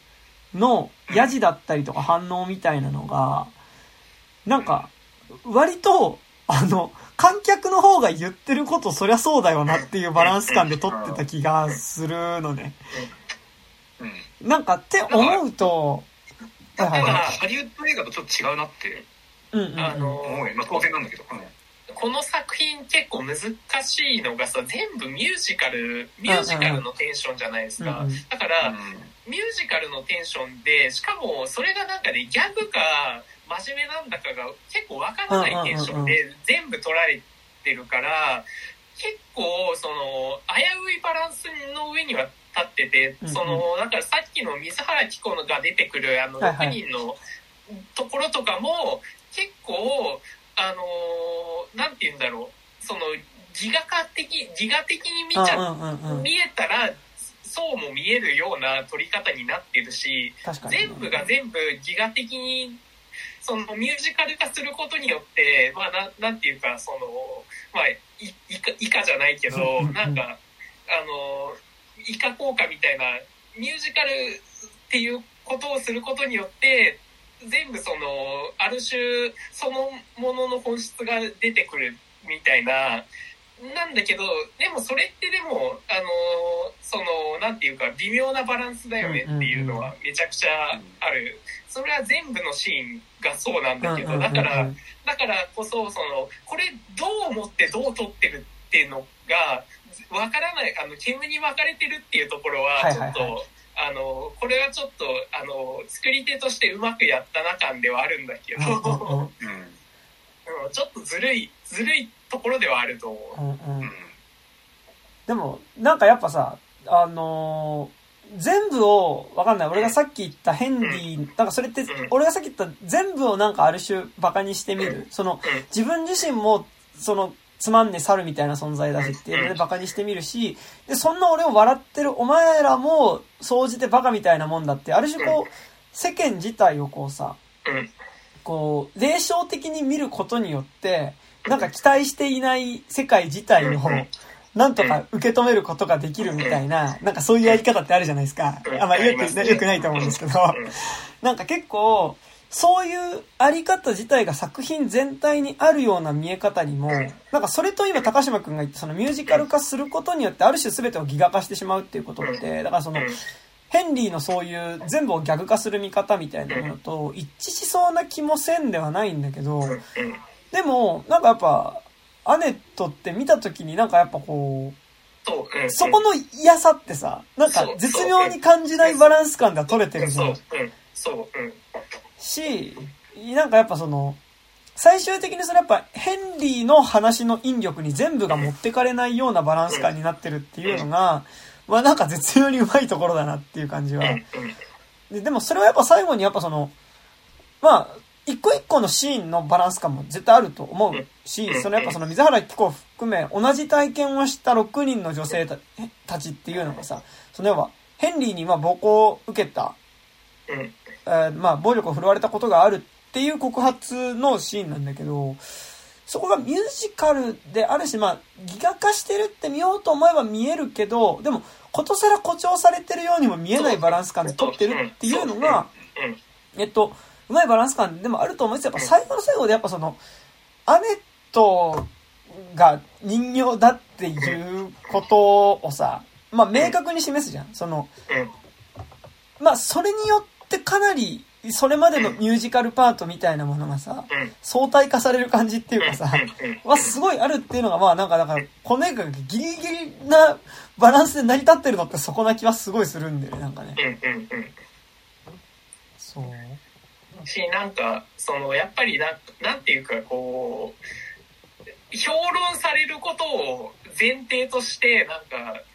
なんか、煙に巻かれる、巻くことを前提として取られてるような気がして。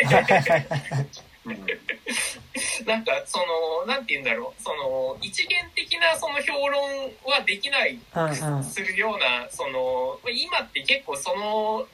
風潮結構強いじゃないですか。その、この作品はこうだからこうだってうんいう風潮強いんだけど、それを、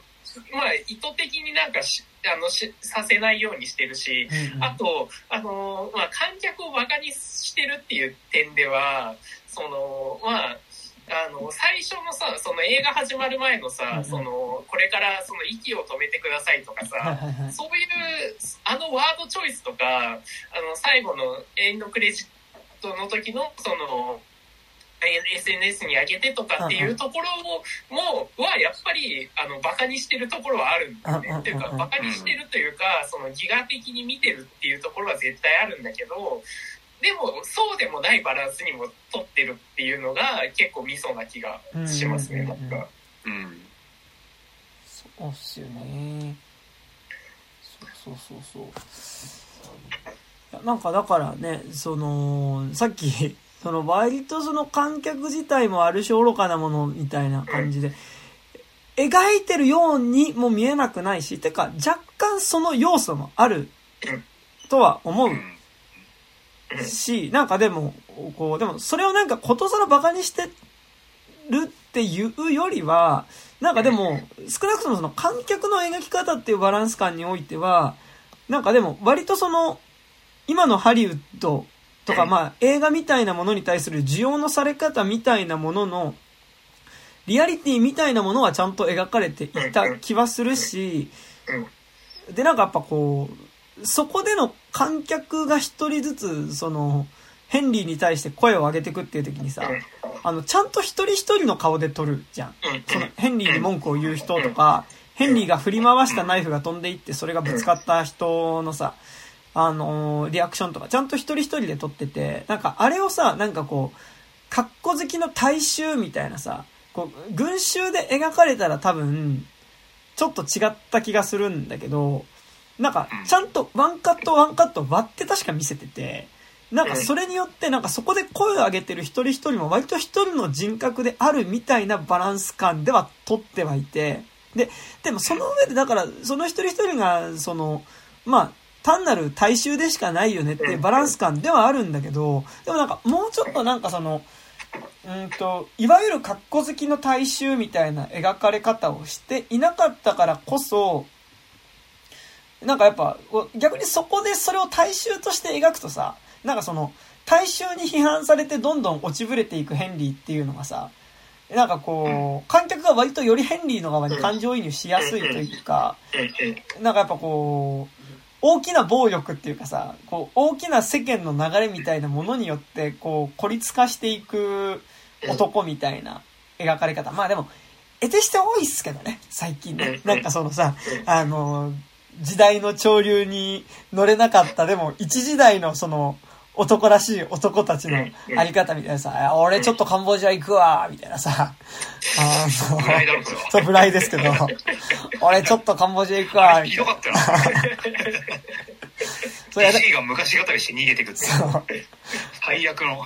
俺カンボジアだったらまだ俺大丈夫かもしれないみたいな。あそこまだなんか、あの、多分日本より進んでねえからカンボジアだったらいけるかもしれねえみたいな。泉谷しげる流しなからな？とかなんか、やっぱ、うんと、まあ、ちょっと、なんだろう、まだ、あの頃は、その、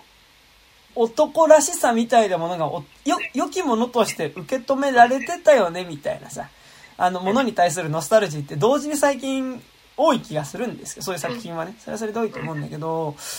あなんかこうそこに対して、なんかやっぱこう、でなんか、だしなんかなんだろう、そういう存在がやっぱこうさ、時代に乗れなくなっていく。そのやっぱ彼のギャグが受けなくなるとかさ、彼のやり方みたいなものがやっぱりこう、受け入れられなくなっていくっていう時にさ、それを受け入れない社会みたいなものを、カッコつきの社会とか、カッコ好きの大衆っていう風に描くと多分観客って、よりなんかそこで時代にこう、乗れない主人公みたいなものに感情移入するから、多分そこの時代に乗れないあり方みたいなものに対してよりロマンっていうものを感じやすいとは思うんだけど、でも今作って、まあなんかそう感じられるバランス感ってちょっとないというか、やっぱりその、ちゃんと観客の、その、ヘンリーに対してこう、文句を言ってる人っていうのはね、あの、ちゃんと一人一人顔を映して人として描くから、やっぱり、あの、圧倒的にやっぱ人間的なあり方としてヘンリーがやっぱりもうちょっと受け入れられなくなってってるっていうことが、なんか結構わかる描かれ方だったっていうのは、結構なんか、なんかでもそこってすごい難しいバランス感で、なんかやっぱその、こう、明らかにその彼のあり方自体がどんどんダメになっていくことによって破滅していく存在の話を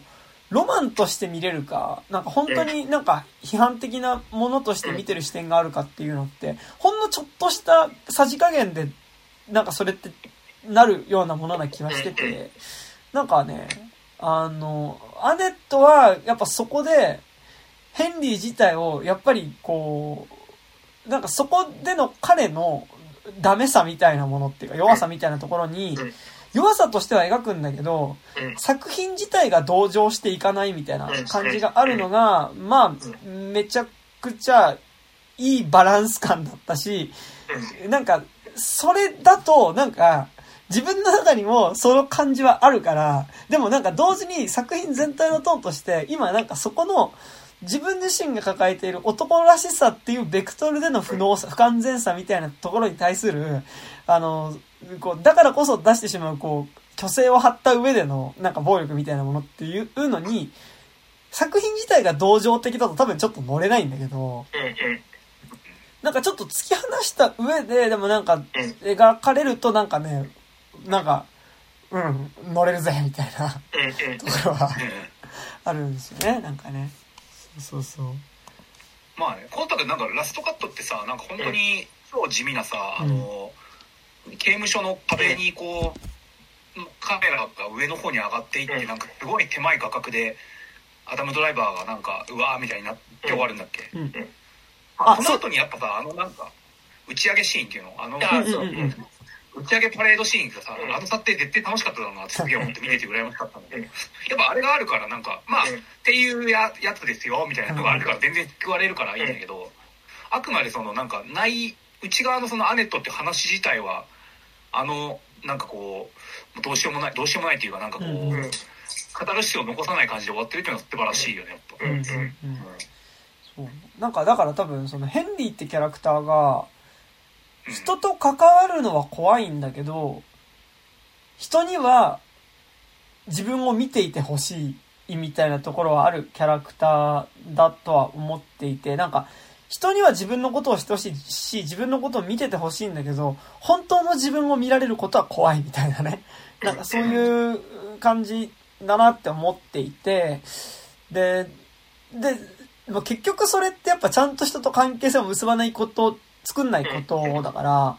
やっぱ、えっと、この映画のラストで何が起こるかっていうと、えっと、生まれた時からずっとこの作中の中で、その、パペットでね、人形で描かれてるアネットっていう赤ん坊が、まあちょっとある程度成長して、えっと、まあ、けんまあ、妻を殺した罪で、刑務所に入れられてる。、えっと、あ違うかあの、指揮者を、あ、そうだ、指揮者も殺したんだ。そうだ、指揮者、あそうだそうだ。指揮者を殺した罪で、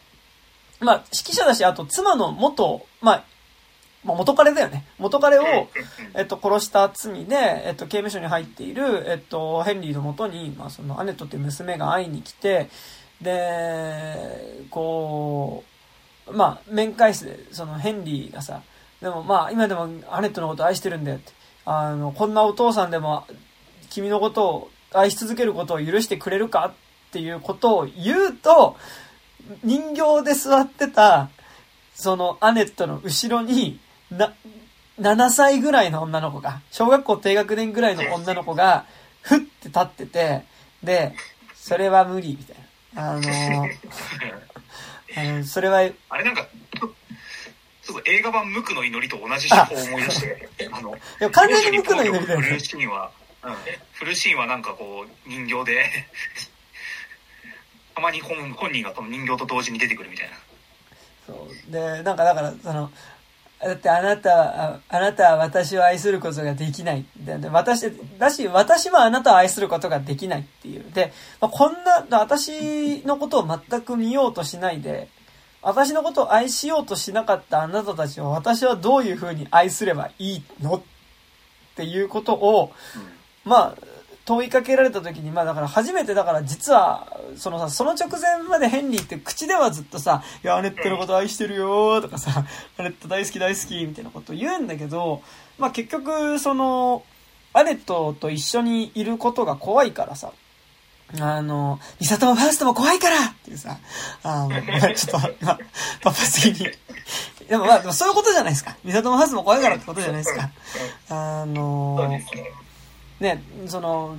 ちゃんと娘と向き合うのが怖いから、その子育てもさ、その結局指揮者の男に任せてさ、うんその、自分はやっぱ自分を直視するのが怖いから、あの、六本木とかでお酒飲んでたわけじゃないですか。で、酒に溺れて、その、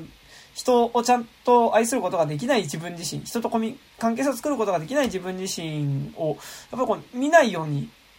してたっていう、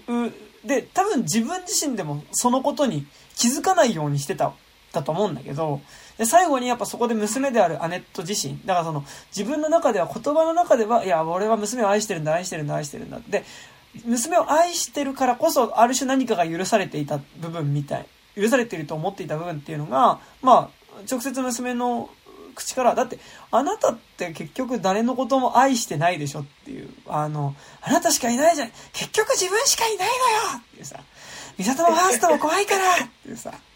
あの、まあ、でも完全にそうだよね。旧劇場版のしっかり真司君ですよ。あの、ねえ、僕は何したらいい？みたいなさ、あの、アスカのために何かしたいんだ？みたいな。じゃあ何もしないでみたいな。え？みたいなさ。だって私はあなたのこと、ああなたは私のこと何も見てないもの、みたいな。結局自分しかいないのよ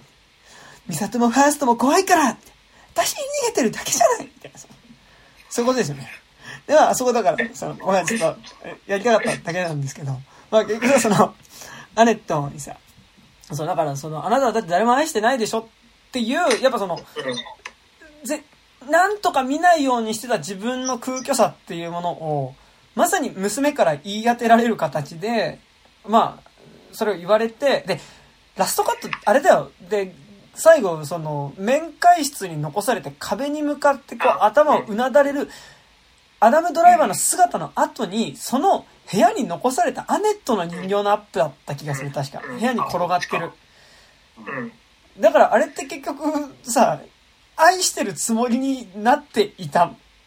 ものっていうものが結局、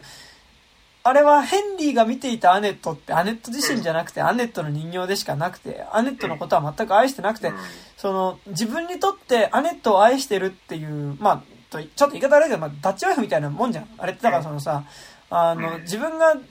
こう、都合がいい時にだけアネットに対してこう抱きしめたりとか、あやしたりとかさ、なんかこう愛してるとか言ってみてるけど、結局それってアネット自身に対して、アネットが今どう思ってるかとか、そういうことを考えずに、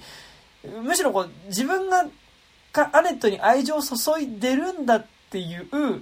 ポーズがしたいから、あの、やっていただけの行為だっていうことがやっぱ、その空虚さとしてやっぱこう、最後人形が残されるっていうのはさ、まあ、そういうことだと思うからね。で、なんかだからやっぱ、俺はなんか、ん俺もさっき竹木さん言ったみたいに無垢の祈りもめっちゃ思い出したし、あと個人的にはやっぱアイリッシュマンのラストで、あの、誰もいなくなったやっぱこう、うん。養老院のもう寂しい、こう、一人部屋みたいなところで死んでいく、あの、ロバート・デ・ニーロみたいなのも、まあ結構思い出したよね。その、うん。そうそうそうそう。っていうのはね、ありましたね。まあでも、エンドロールでダリーって言ってたのがすごい救われましたでもさあのうカラック自体はさあの実の娘をさこうなんかさあのすげえ横に連れてさうんあのねあの冒頭のシーンからさなんかこうスタジオで一緒にこうなんか仲良くこう何レコリー見守ってはさうん。ラストのあのねみんなでこう打ち上げパレードやってる時もさ一緒にこうなんか手なんかつないでさ二人でなんか、まあ、作った俺は娘と、まあ、何かんでうまくやってるよ、みたいな感じが、うんなんか、余裕感があって、ちょっとムカつくよね。まあ、でも、そこ乗り越えたから今娘とあの関係が作れてるっていうのはもしかしたらあるのかもしれないけどうんね。いや、なんかだからあれっ、て誰との娘なの？誰なんだろジュレット・ピノチュではないよね、う。んうん、違う違う。ちょっと待って、今、レオスカラックスで調べるね。うんなんかジュリエット・ピノシュなんだっけ？なんか結構ゴシップ的な話だけどさ、うん。ジュリエット・ピノシュになんか何回かオファーしてたらしいんだよ。そのうん。ホーリー・モーターズの時も今作の時も。でもなんかピノシュからは「いやちょっともう無理です」みたいに言われた。っていうなんかこうすげえずっと引きずるんだなみたいななんかこうニュースを。いやー、やっぱそういう人なんだな。いや、だからもうあれですよ。あれとかと同じよ。劇場みたいなもんですよ。うん。あの、あー。えーと、と待ってね。今ね、ちょっといろいろ、あんま、うんえーとね、レオスカラックス配偶者とかで調べたりしてるんですけど、あレオクカラクス配偶者誰なんだろう。カテリーナ・ゴルベワって人？えなんかー、えわかんないな。ちょっとわかんないです。はい。そうなんですよね。あ、そう、なんかー、だか、確からペアにもそんな載ってないねそうそうあそれで言うと俺結構やっぱなんかなんだろう、より、なんかなんだろう、こう、しっくりくるエヴァンゲリオンみたいな終わり方ではあったんだよね。うん。確かに。その、なんだろう、エヴァンゲリオンはさ、新エヴァのラストにおいてやっぱなんかそのさ、そういうこじらせてる自分ではもうなくなったんでっていう終わり方。なんかそのやっぱう、ん。他者に対する恐怖がなくなったんだっていうさ、あの、終わり方をしてて、まあそれはそれでなんか、なんだろう、こう、庵野秀明の話としては良かったねっていう感じはしたんだけど、でも同時にやっぱさ、エヴァ界撮った時とかもあったけどさ、とはいえじゃあ急激の時のシンジ君にやっぱ感情移入したりとかさ、あとやっぱその呪縛から未だに解き放たれていない人間はどうすりゃええねんみたいなことはあるとは思うんだけど、し、なんかわかんない。いや、俺もまあ50、60になった時にそうなれてたらいいねっていうのあるし、てかまあそこまでこじらせんのかよお前って話もあるんだけど、でもなんかこじらせるような気もするんだけど、うん。なんかその、そんな簡単にさ、その、昔自分がその、え他者との関係性うまく作れるかなみたいなことの恐怖感ってさ、うん。なんか、そんな簡単になくなるのかなともやっぱ、30手前ですけどね。うん今ね、いやっぱ思うわけですよ、未だにね。うんで、行った時に、なんか、こう、そういう、なんかやっぱこう、自分の中にある、まあ、えっ、と、あえて言うけど、童貞性みたいなことっていうか、まあ、童貞性だからその、やっぱ他者と関わるときに、やっぱなんか自分自身に肯定感がないから、やっぱり他者と関わるのが怖いみたいなね、うん。感覚っていうのが、あのー完全になくなら、なくなるとはあんま思えない。なんか俺も多分ね、なんか、中、10代の頃とか20代前半とかに比べたら全然緩くなってきてるとは思うんだけど、そこら辺のことって。緩くなってきてるとは思うんだけど、でもなんかやっぱゼロではないっていう時に、なんか完全にそれはなくなりましたからっていうのはちょっとできない気がしていて、なんかその上でなんかこの作品の、なんか今のレオスカラックスは多分、今のレオスカラックスで5つ、同時になんかやっぱそういうその、ある種自分の中にある童貞性みたいなものでも身動きが取れなくなってる人物としての、えっと、えーヘンリーを作中の中では描く。なんかだからその、これがイコールでレオスカラックスの投影だっていうわけではないっていうのはやっぱその、うん実際のレオスカラックスをね、うんはいはい。しかも今作だって脚本スパークスの2人だもんね。そう。原案スパークスってつってるけどさ脚本スパークスって使っ作ってんのかな？いや、あの、クレジット脚本、ああの、スパークスの2人だったんで、なんか俺さこの間さスパークスブラザーズっていうスパークスあのドキュメンタリー見たんだけどさなんかそれ見る限りさなんかスパークスの2人からなんか今作におけるヘンリーさって全然ねえのよ。そう。すげえなんかもうあのもう50年くらいずっとねあのもう自分たちなりの超いい音楽作って今もなんかこうすごい楽しくうん。暮らしてるおおじおじじいさん手前の2人みたいな感じだからさなんか。絶対これどう見てもさカラック話じゃん今作だから、旗からカラックス見てたら書けるんじゃない？うん。ああそう、なんあかいやで、もなんか、あの話によるとさなんかこうパーク初めて会った時かなんかになんかちょっと書いてるそのミュージカルの脚本があるんだけれどみたいな。うん。のなんか話になって作ることになるみたいな感じんんか、スパークスの方が結構ずっとやりたい企画だったみたいな。あ、そうなんだ。うんそっかそっか。別に、なんかカラックスがスパークの大ファンでとか必ずしもそういうわけじゃなかった感じだったと思うけど、まあ、だけど、出来上がったら完全にもうカラックスの作品としか見れないようなで、なんか作品、になってるっていう。フィルモグラフィーの中に並んでる感じはね。すごいして、なんかでもやっぱその、やっぱ実際のレオスカラックスが出てきてさ、まあ、さっき滝木さん言ったみたいにやっぱ横に実際の娘がいてっていう、しかもやっぱもうその娘も多分高校生とかそれぐらいなのかな大学生とかそれぐらいっぽくて。さハイティーンぐらいでねね、で、なん。か、あのー彼女は彼女で、まあ、まあ一緒に現場とかにいるん。だけど、おそらくまあちょっと自立した、やっぱ趣味思考だったりとかうん。が、やっぱちゃん。とある人物っぽく、わかん。ないけどね、本当一瞬しか映ん。ないからわかん。ないけど、まあなん。かそん。な感じでやっぱいてさ、ってなってくると、やっぱ、その、作中のヘンリーイコールカラックスではないだろうなっていうのはありつつ、でもなんかやっぱある種のカラックスの一要素みたいな見え方はするっていうあたりが、なんか、実はなんかすごいいいバランス感だったなっていうのは、そう、思いましたね、なんかね。うーん。えーなんかありますか、はさまつなとこ行っていいですか？ちょっと一個。はい。なんか、いや別にいいんだけどさ、なんかすごい、やっぱ、高身長の人が迫ってくるって怖いなっていうのを、改めてやっぱこう、特にアダムドライバーがあの指揮者の人を殺すシーンのさ、あの、え、俺何もしてないよ、みたいな。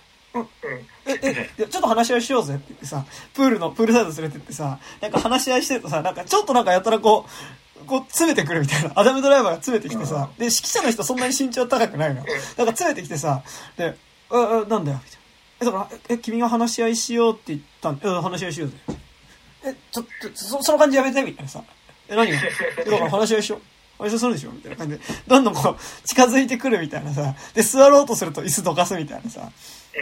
まあ、あの、まあ、そう、椅子どかすまで行くと明確に暴力だけど、なんかやっぱこう、高身長な人が結構近い距離で来るだけで、やっぱり相当怖えなっていうのは、なんかやっぱ、あのすごい思った。なんかやっぱアダムドライバー改めてでけえなと思ったしね。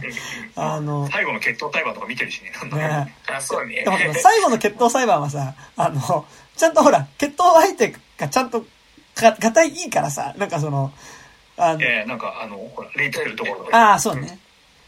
でもなんかこうさ、ああの威圧感は結構なんだろう、俺あの、寝ても覚めてもにおける東出に近い威圧感というか、やっぱこあう、で、で、ああ東出はむしろなんかこのパワー系っていうよりさこうあ能力者系じゃん。そう、能力者系のでかさだったよね。でかいし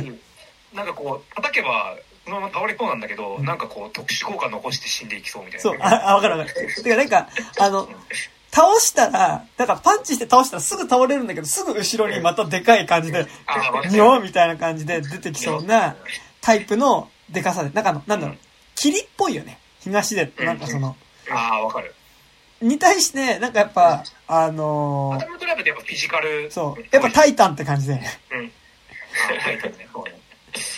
いやだからこそあのあれですよ。あのゲティゲティーじゃねえや。ハウト・オブ・グッチのさ、はいはいはい。あのテックスからのすげえ激しいテックスからのスピード婚約シーンっていうのがあって、うん俺ハウト・オブ・グッチであそこが一番好きなんだよ、うん、あそこめっちゃよ、あめっちゃよかっその直前でやっぱさその何？あの、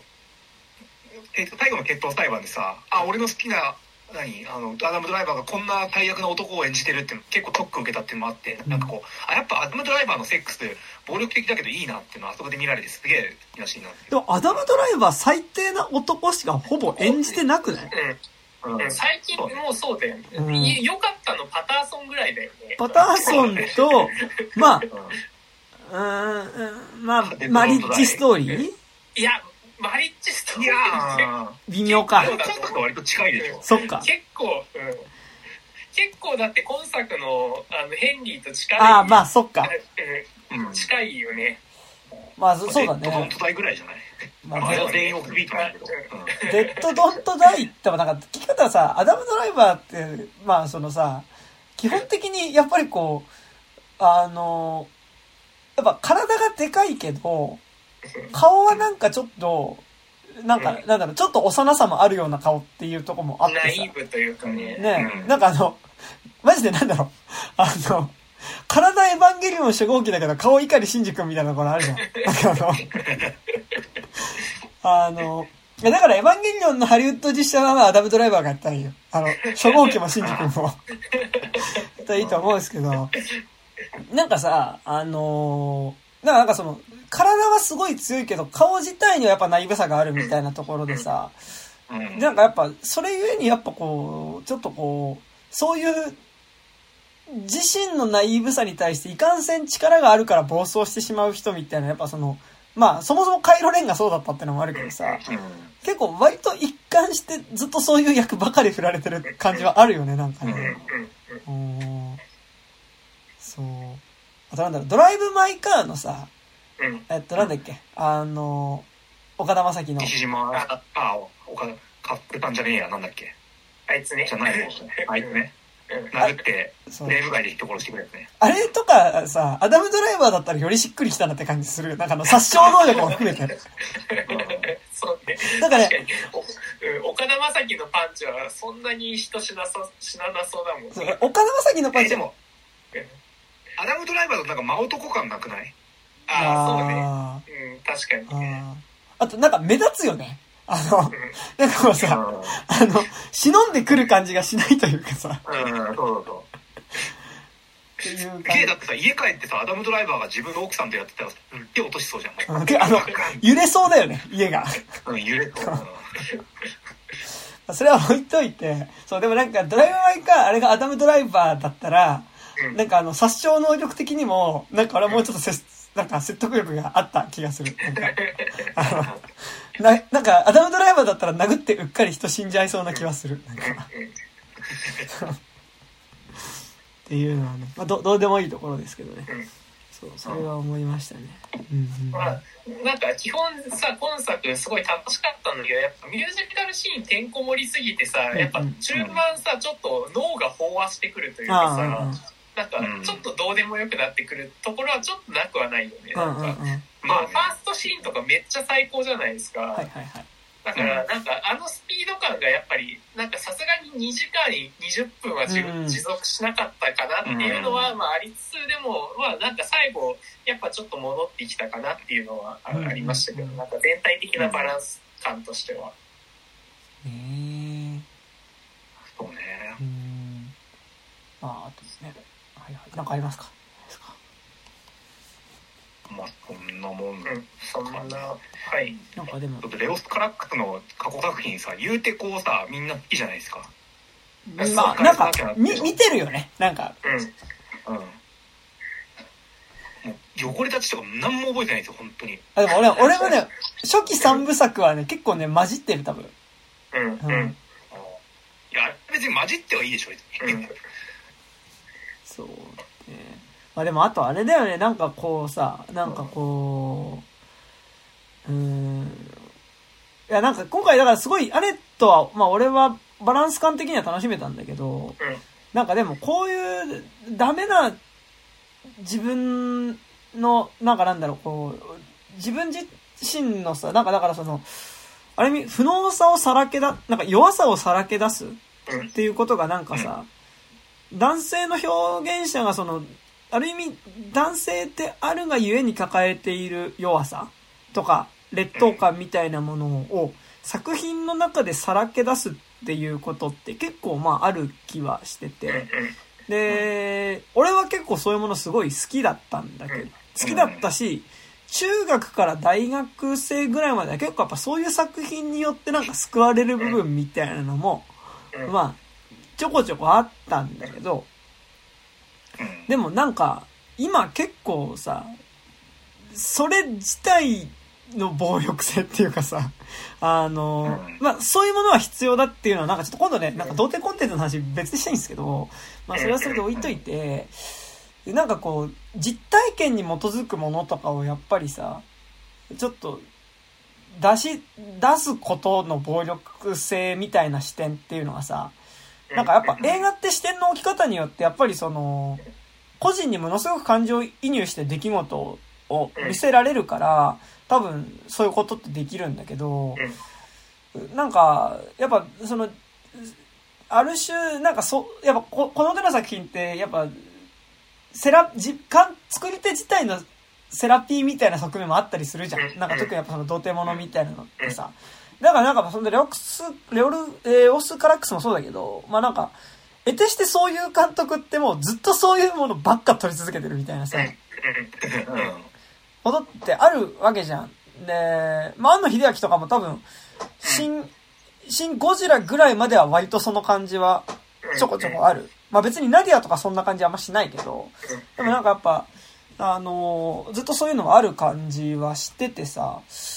でもなんか、こう、なんかでもそれって今までって、どんなにそれに加害性があろうと、でもそこも含めてさらけ出すっていうことが、なんか芸術としても、なんか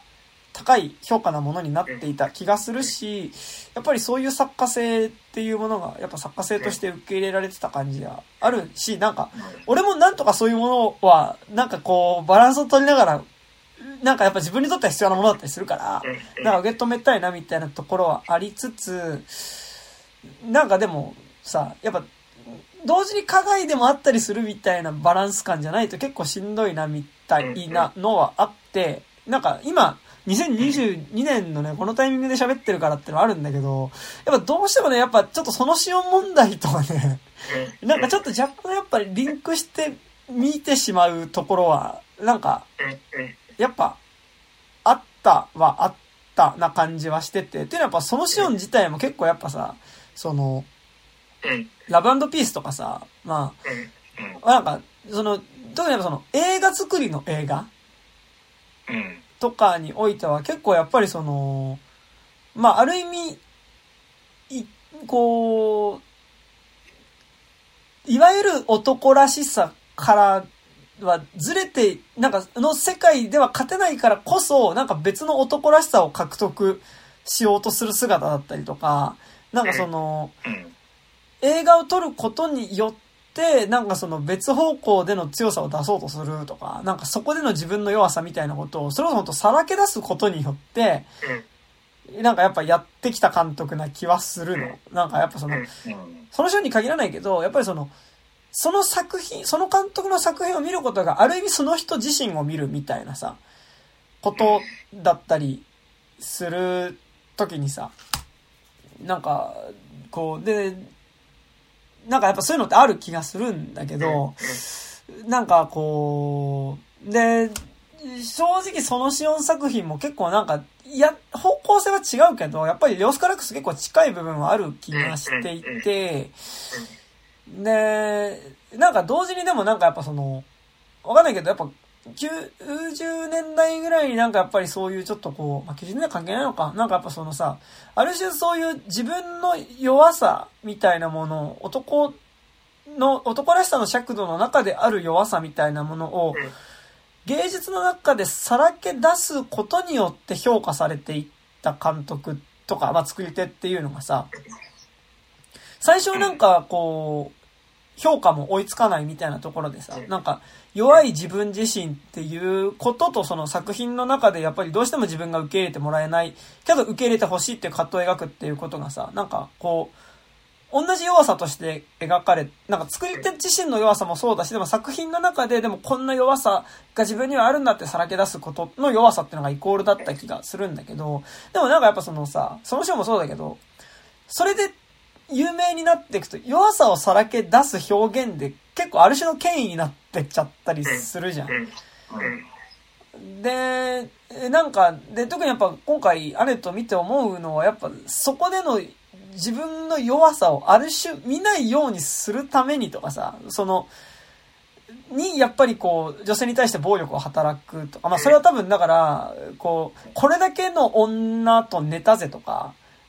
いうことによって、なんか自分の不能さが埋まる感じというか、わかんないけどね、なんかそんな感じもしないではないのよ。なんか、って言った時に、結構なんか割とアネット良かったけど、なんかやっぱ今見るとやっぱすごいちょっとそのシオンみたいなものと結構重なって見えてしまったなみたいなのは、同時にあるは、ある、ではあったっすね。でもなんか、だから逆にアネットではそういうあり方自体を、それも、ある意味、作家じゃんみたいなさ。それも、芸術じゃんみたいな方向に行かなかったのが、まあすごい良かった部分ではあるんだけど、うん。そう、でもなんかだから同時になんかだからそういうあり方って結構むずいよな、みたいなのは、ちょっと思いではなかったし、なんか、何でも作品で回答するっていうことが別にいいわけでもねえしな、みたいなこともちょっと思ったりはね。うんうんあ、なんか、うん、したですな。うん、うん。はい。そんな感じですかね。はい、そうね。確かに最近のここ一連のニュースってなんか何でも作品で回答すればいいわけじゃない、かなり重要なあれだよね。なんかその、町山東弘のツイートとか見てるとめっちゃ思うけど、うん。なんか、あのさ、なんかこう、あった加害に対してさ、なんか、あの人の映画で言うと、みたいなさ、俺もやっちゃいがちなんだけど、あ、いつのフィルムグラフィーで言うと、これ、これとか、何、何、これみたいなし生き方を選べよ、お前みたいなさ、なんかこう、っていう、なんかこうさ、あんじゃん。なんか、うん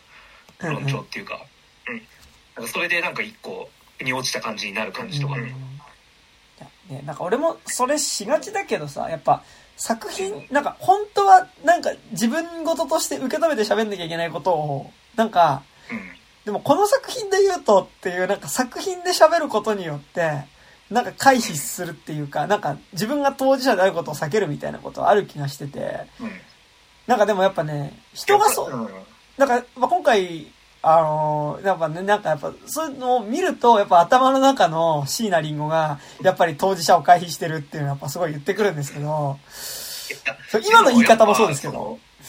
うん。でもやっぱ一個作品を挟まないと、あの、俺はだけどね、うん一個作品を、そのなんだろう、自分の場合なんて特にそうだし、なんかその一個作品を挟んで考えないと、辛すぎて現実に生きていけないタイプだから、その、なんだろう。まあだからこそ困ってるんですけど、うん。それがだから過剰になんかさ、何？全部作品に絡めていくの良くないよねっていうことではあると思うけど、ううんん。うんうんまあ、あとなんかなんだろう。これは実際にまだ何ともなってないことをこういうふうに予測して言うのは良くないんだけど、良くないと思うんですけど、でなんかさ、あの作品に対する批判、前作に対する批判を次回作で回答するみたいなことは、なんか作品で回答するっていうあり方としてなんかそれはすごいあると思うんだけど、なんか実際自分が起こしちゃった犯罪とか、まあなんかその誰かを傷つけたこととかに対して、作品と関係ないところで起こした暴力っていうかさ、まあ関係なく、んなんかこう、現実で起こしたことに対して、なんか、でもその暴力を振るった人がアーティストだったりとかした時にさ、うん作品で返すっていう返し方っていうのは、なんかそれって、その作り、作り手の人と、その人の作品を受容してる人にとっての回答でしかなくて、うんあの、実際の被害者の回答にはなり得んだろうなっていうのは、うん。まあ、なんとなく思う部分ではあって、まあ確かに。それが許されるのはあれですよ、あの、タトゥーのセカンドアルバムに入ってる、ごめんなさいって曲ぐらいですけど。タトゥー悪くないしね、そう、あれタトゥー悪くないからね、あれね。マジでね。うん悪くないし、そもそも日本のさ、テレビ業界なんてかかってんだから全然いいと思うけど。いや、でもあれはなんかタトゥーのマネージャーがなんかあれだったんでしょ。ああ、そうね。そうそうそうあの、やっちまえみたいな。なんかね。っていうのは、なんとなく、いや、うん。いや、なんか、撮ってないからあれだけど、なんかそのシオンがこの後なんか作品で今回の件に対して回答しますみたいなことになったりしたら最悪だなっていうのはね。それはでもいやまあでも久しぶりに見ると思う。うんいや、でも、それはね、あのー、なんて言うんだろう。その、別にその、他のところで、そうんの、ちゃんと謝罪とかしてたら、それはそれで別にありだと思うし、その、なんだろう、その、なんだろうな、その、やっぱ、た確かに、その消費者として、そういう作品が結構きつくなるのは、確かにきついんだけど、うんあの、それって、ああの、見る側のこっちのことでもあるから、ああ、まあそうだね。うん。そうそう。だから、その、言うたら、うんだって別に作品で全く反省してなくていいもいいわけだよ。そのそうう。現実でやってればね。うん。そうなんだよね。あある種何その話。簡単は買うだろうけどね。そうめんまだこんな作ってんのかバーみたいになんかなるだろうけど、なんか、別にそれが倫理的になんかね、うん。あれたるわけじゃない。むずいのがさ、なんか、こう、なんかちょっと前まで、俺なんかやっぱその、文化系イキリみたいなのがやっぱ今よりもすごいあったから、なんかうん、とはいえそれでも作品作っちゃうみたいなことの方が、おいけいけみたいな気持ちってなくはなかったんだけど、なんか、むしろそういうモラルに反すことがなんかある種、なんか作家魂みたいな感じってさ、俺なくはなかったの。なんかやっぱそういうのって。うん。まあ消費者としてだけどね。なかったんだけど、でもなんかやっぱ今結構それちょっと、割ときついなっていうか、思う部分ではね、なんかあったりするよね。そう。あったりしつつ、そうでもなんかやっぱ、ちょうど多分、レオス・カラックス的な監督多分作品、やっぱテーマ的にも多分ちょっと取りづらくなってきてたタイミングではあったじゃん。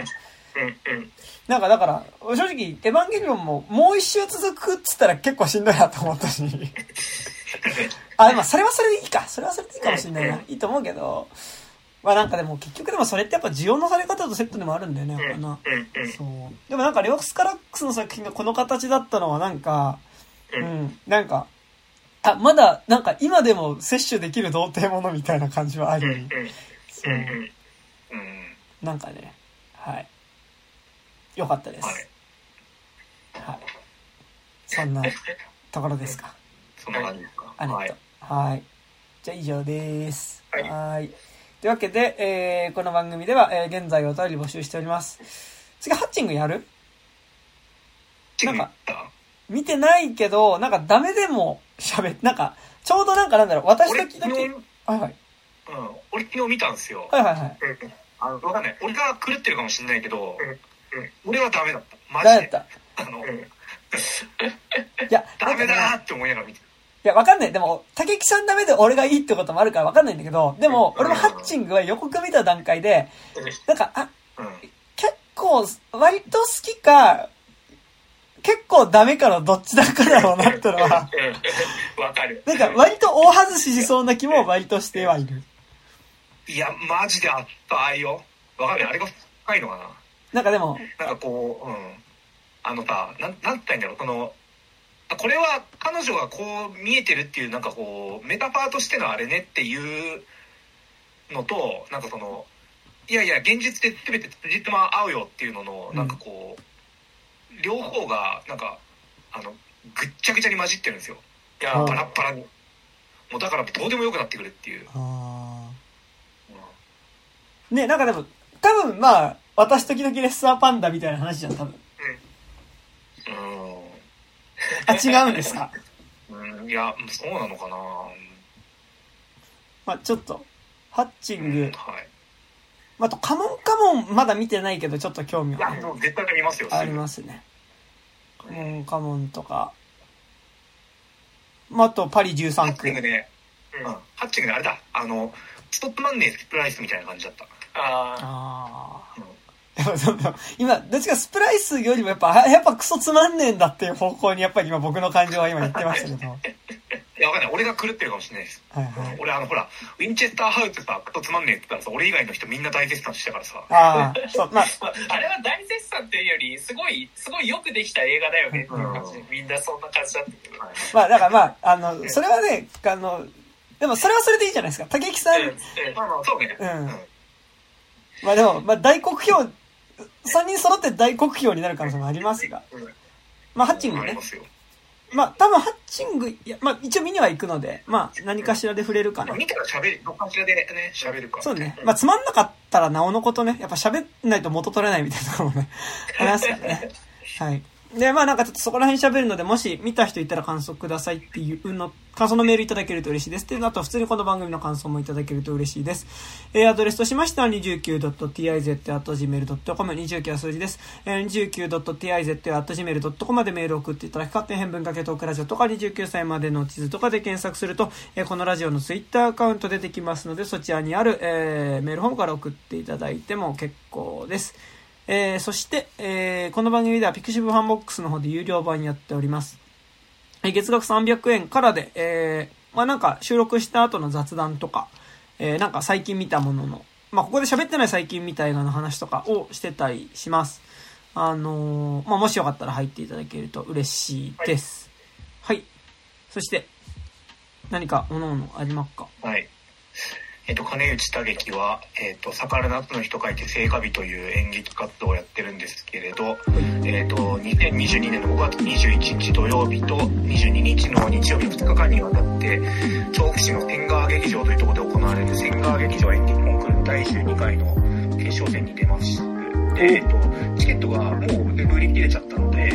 えっ、と、ですけど、えっ、と、あれですね、YouTube だったりで生配信で、えっ、と、演劇が全部の体見れるらしいので、